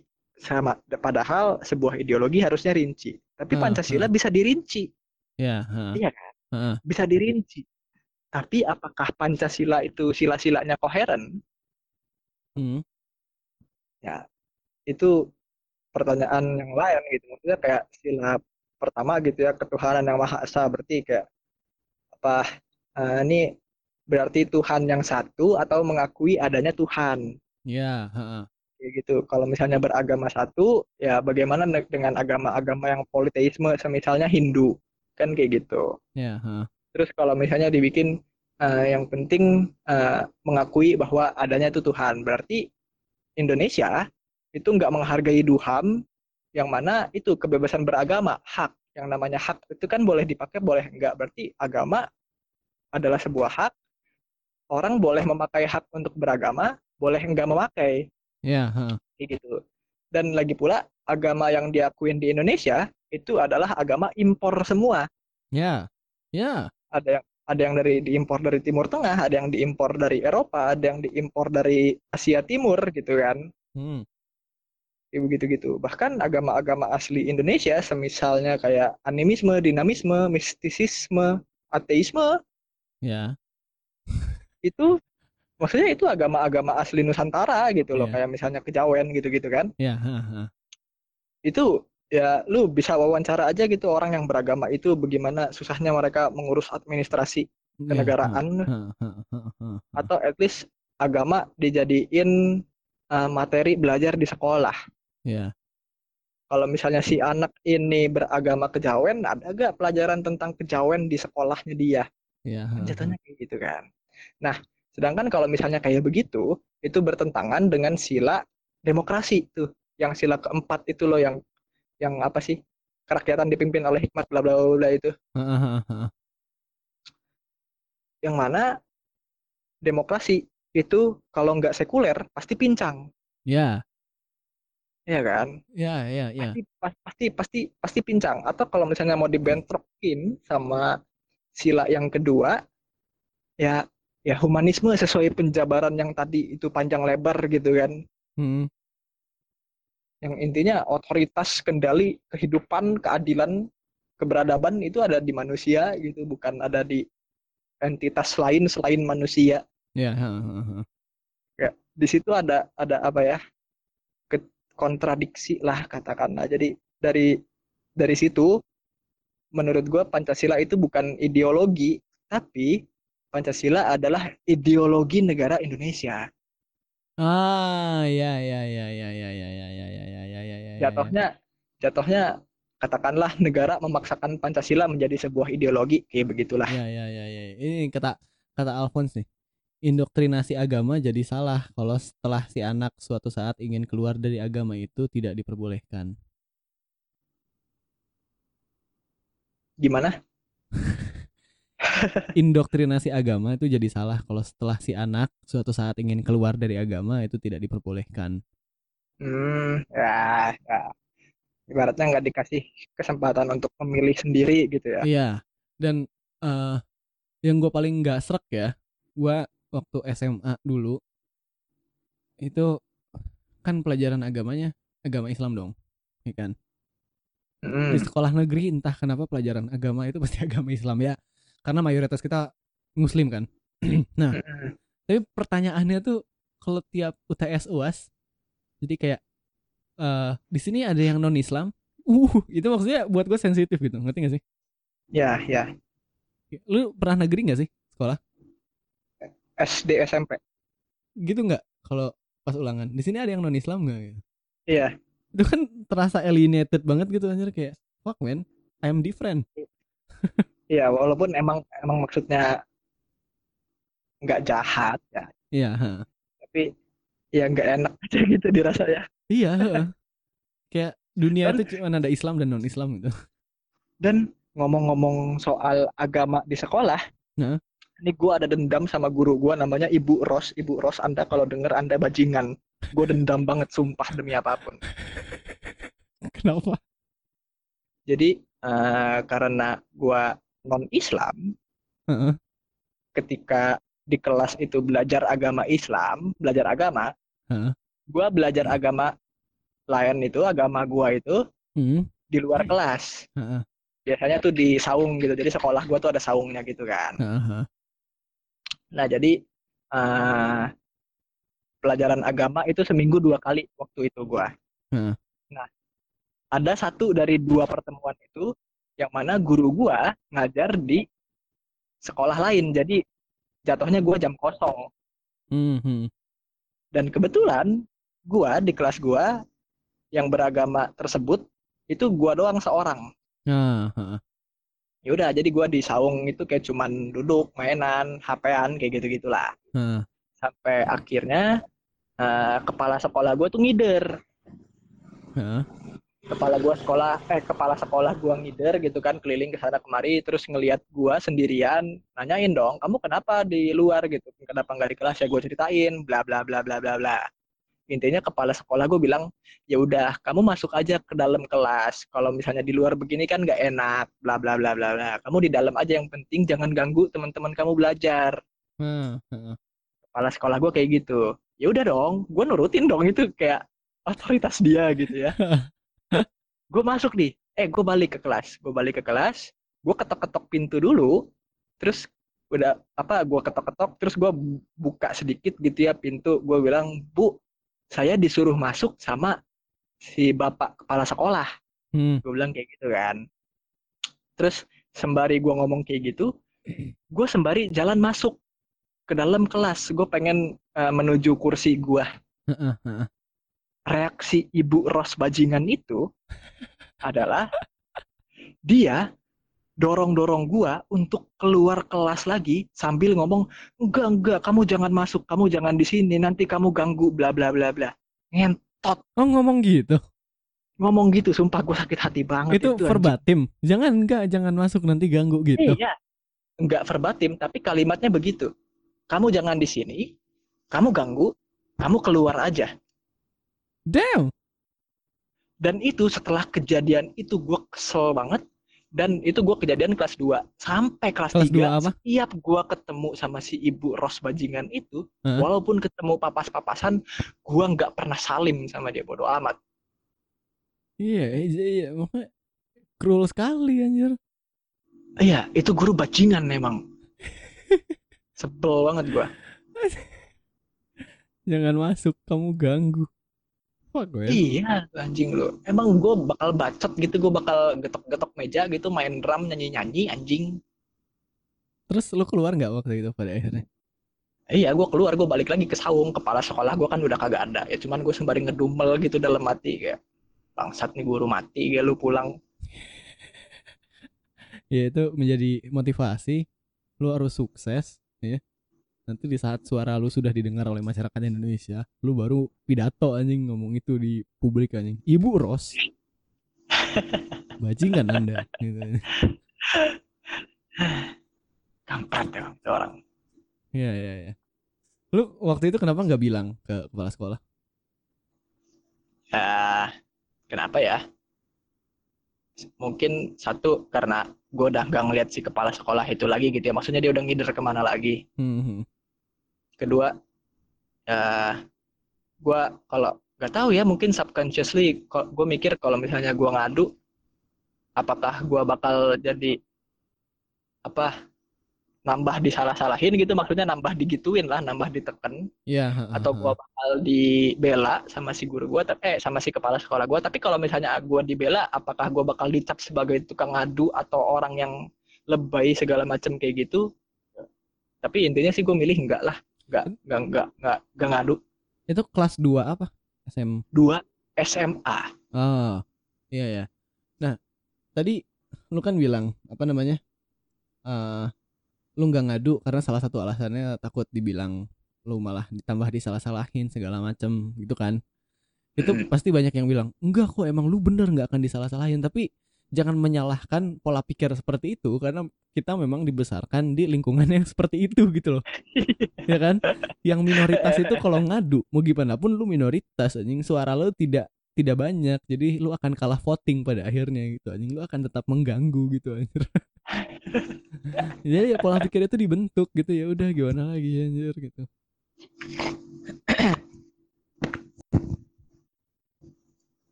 Iya. Lu lagi nyalain rokok ya? Mm-mm. Oke, sebat. Hmm. Gue mulai merasa omongan kita semakin tidak berbobot. Nggak apa-apa.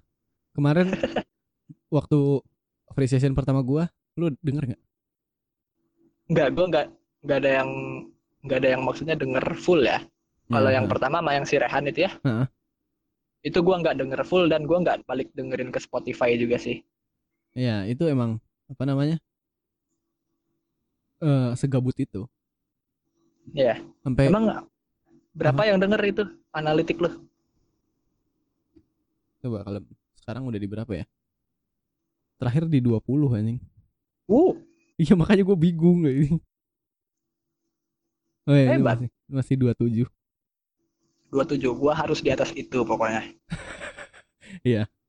Lu berarti harus ikut membantu advertise. Ya, Soalnya kemarin segeje itu dan kayak eh apa namanya? minta minum aja ngomong anjing karena gabut ngomongnya. itu kesiniin dong minum gimana enak ya kan sampai sampai segabut itu banyak yang denger aja nah terus anomalinya itu serehan 30 orang yang ngefollow anjing pas gua me- Mhm. Ya, itu enggak entah gara-gara efek podcast gua atau enggak. Tapi timelinenya dia di follow 30 orang itu setelah ikut podcast gua. Apakah ada hubungannya atau enggak ya mana mana tahu ya gua nggak nggak mau kepedean tapi kayak jadi 30 orang setelah dengerin podcast gua gitu. Kayak wah, uh. gokil juga. Padahal gua gua nggak ngefollow dia. Terus akun dislokasi juga nggak ngefollow dia gitu. Iya, tapi ada anjing yang follow entah siapa. Iya. Hebat, hebat, hebat. Oh. Bukan karena podcast gua, Cuk. Apa?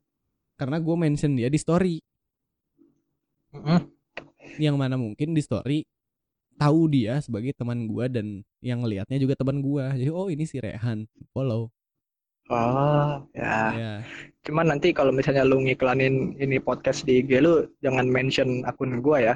Mention akun podcastnya aja. Oh, yang terakhir salah Iya. terus nama lu disensor anjir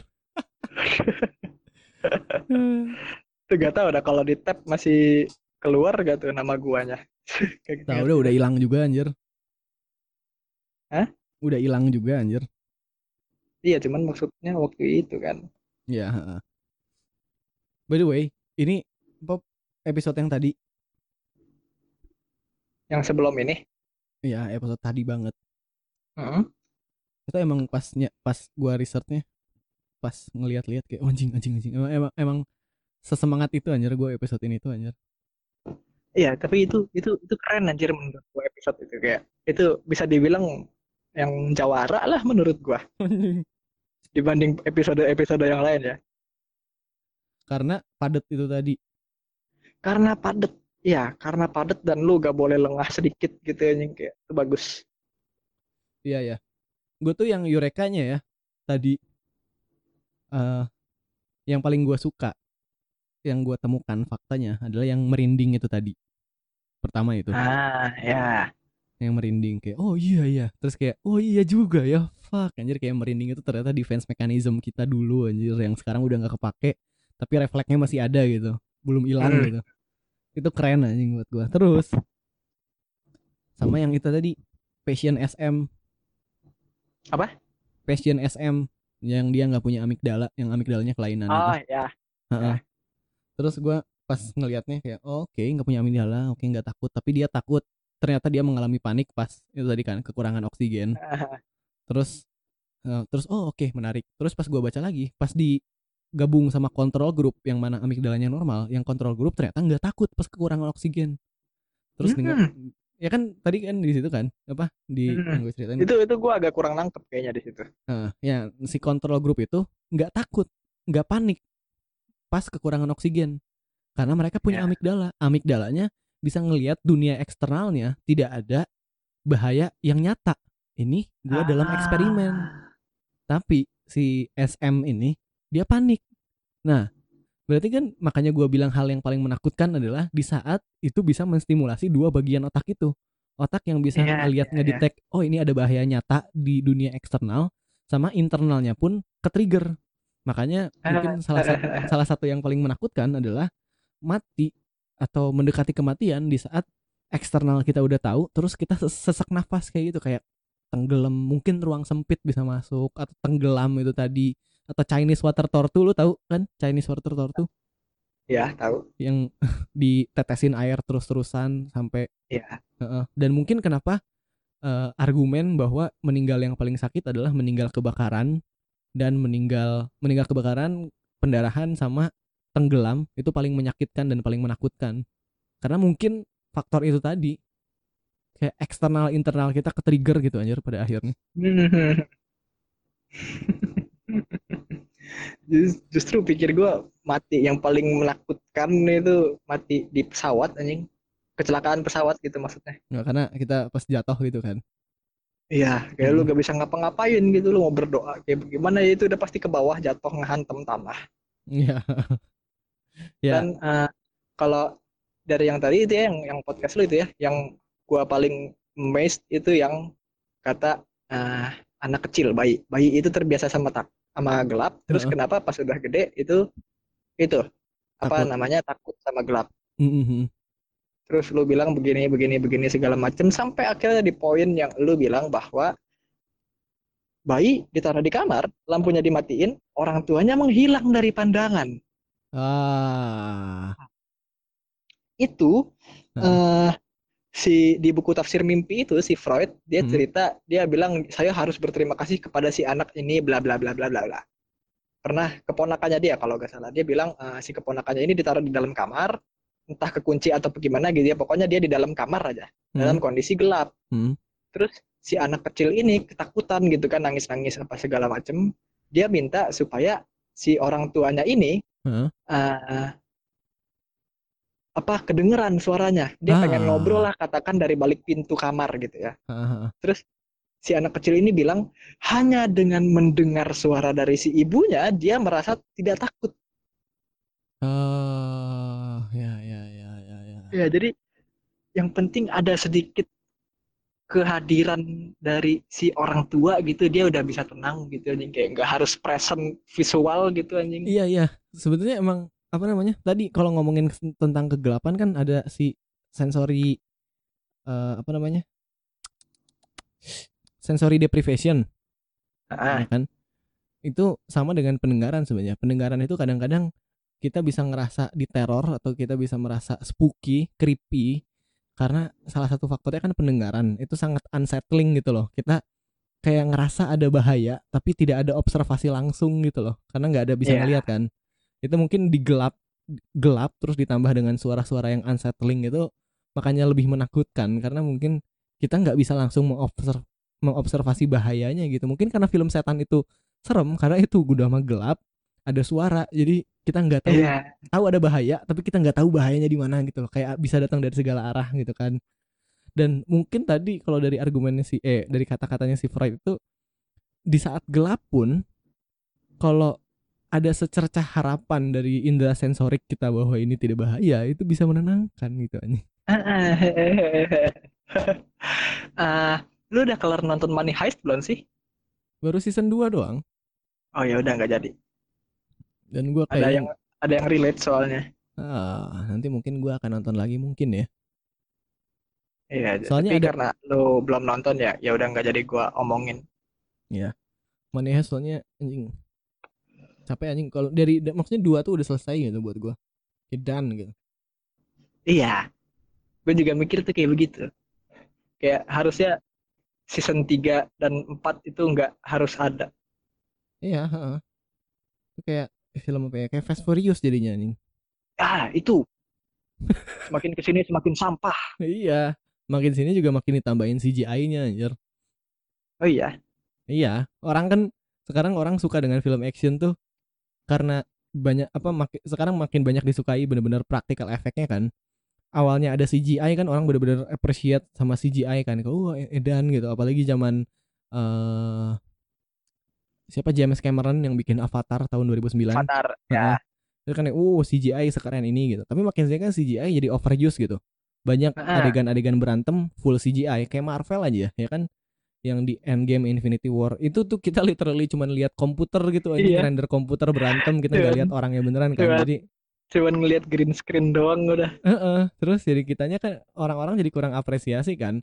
Makanya kenapa Mad Max tahu Mad Max yang Hmm. Fury Road itu karena actionnya semuanya tuh practical effect, nggak ada CGI ya kan? oh iya Iya, CGI-nya itu cuman Oh. asap-asap, nambahin asap, nambahin api, terus nambahin eh, apa euforia backgroundnya lebih berkabut, lebih kuning gitu gitulah. yang air terjunnya itu Ya air apa? Yang air tempatnya itu eh nggak tahu ya tempatnya itu CGI atau bukan ya. Tapi intinya dia beneran syuting di padang pasir kan, bukan syuting di studio gitu. iya iya iya Dan efek meledak-ledak segala macamnya itu kan nyata. Orang makanya appreciate dengan film itu karena bener-bener eh, testoster testosteron booster banget gitu. Itu bener-bener practical effect. Eh, sama kayak The Dark Knight itu kan semuanya practical effect makanya filmnya Tom Cruise banyak yang suka karena practical effect John Wick eh Extraction lu nonton nggak yang baru eh yang kayak gimana tuh ceritanya? Lupa gua. Si siapa namanya? Chris Hemsworth yang mainnya. Oh enggak gak nonton. Netflix ya? Heeh. itu ceritanya jelek nonton. sih ceritanya jelek sih. Tapi actionnya oke menurut gua karena itu practical effect semua juga gitu. Hmm. jadi mungkin apa jadi balik Bandung lagi gitu loh anjir. Dulu CGI baru kayak wah keren CGI terus akhirnya kayak karena overuse kayak fuck lah CGI gitu anjing. iya iya karena terlalu rame makin rame orang jadi muak ya. Mm-mm, jadi ujung-ujungnya mungkin kalau saking overuse-nya nggak ada bedanya nonton Marvel sama nonton Toy Story gitu. Ujung-ujungnya semuanya animasi kan gitu anjir. Nah ini yang menarik yang gua tungguin tahun 2021 film Avatar 2 keluar James Cameron lagi. Itu dia. Itu dia gue juga menanti nanti itu. Kita harus nobar Andre anjing. Iya, jadi buat orang-orang yang punya suicidal thoughts itu uh, bisa dijadiin salah satu acuan ya. Gue jangan mati dulu sebelum nonton Avatar 2. Iya, karena yang menariknya ya dari James Cameron ini, James Cameron ini kan sebuah director yang bodoh amat sebenarnya, tapi dia sangat eksperimental. Dia pokoknya film dia keluar pasti ada teknologi baru gitu anjing. Oh iya, Iya, Titanic dia nggak bikin lagi. Avatar dia Avatar baru CGI-nya CGI yang bener-bener implemented motion capture segala macam environment itu tuh pioneernya si James Cameron. nah Jadi iya ya kalau yang kalau yang si Avatar itu gue taunya si skripnya ini udah ada sebelum film Titanic itu muncul. iya, heeh, heeh, heeh. Tapi dibikin karena akhirnya dia si James Cameron ini yakin filmnya ini bisa dibuat dengan layak setelah muncul film Lord of the Rings. Iya. Tapi Ah, dari situ pun itu teknologi baru lagi sih. 20 tahun itu ya. Heeh, heeh. Dari situ pun Gila dibuat itu. dibuat lagi apa ada teknologi baru yang breakthrough. Makanya gua nungguin Avatar selanjutnya akan ada teknologi seperti apa lagi yang ditawarkan oleh James Cameron gitu. Bakal seedan apa anjir film ini gitu. Iya, gue kayak ngelihat PS5 aja gitu ya. Hmm. Wah, dan itu kayak ngelihat PS4 aja itu udah bagus banget terus Iya. PS5 anjing lah ini It- di it- luar akal itu anjing. itu ada- nalar. Engine game yang baru loh. Maksudnya kan game itu running sama softwarenya namanya engine-nya kan yang bisa Ah. pokoknya physics di gamenya di run sama engine-nya kan. Nah, kalau di PS4 itu yang paling bagus atau yang paling overrated lah dibilang sekarang engine-nya namanya Unreal Engine. Nah, Unreal Engine ini sekarang cuma sampai 4. Nah, Baru Unreal Engine 4. Nah, Unreal Engine 4 ini ibaratnya eh dari muka, wajah, terus baju itu udah terpisah jadi punya motion motionnya sendiri gitu kan makanya rambut bisa ada angin-anginnya. Nah, PS5 ada Unre- Unreal Engine 5.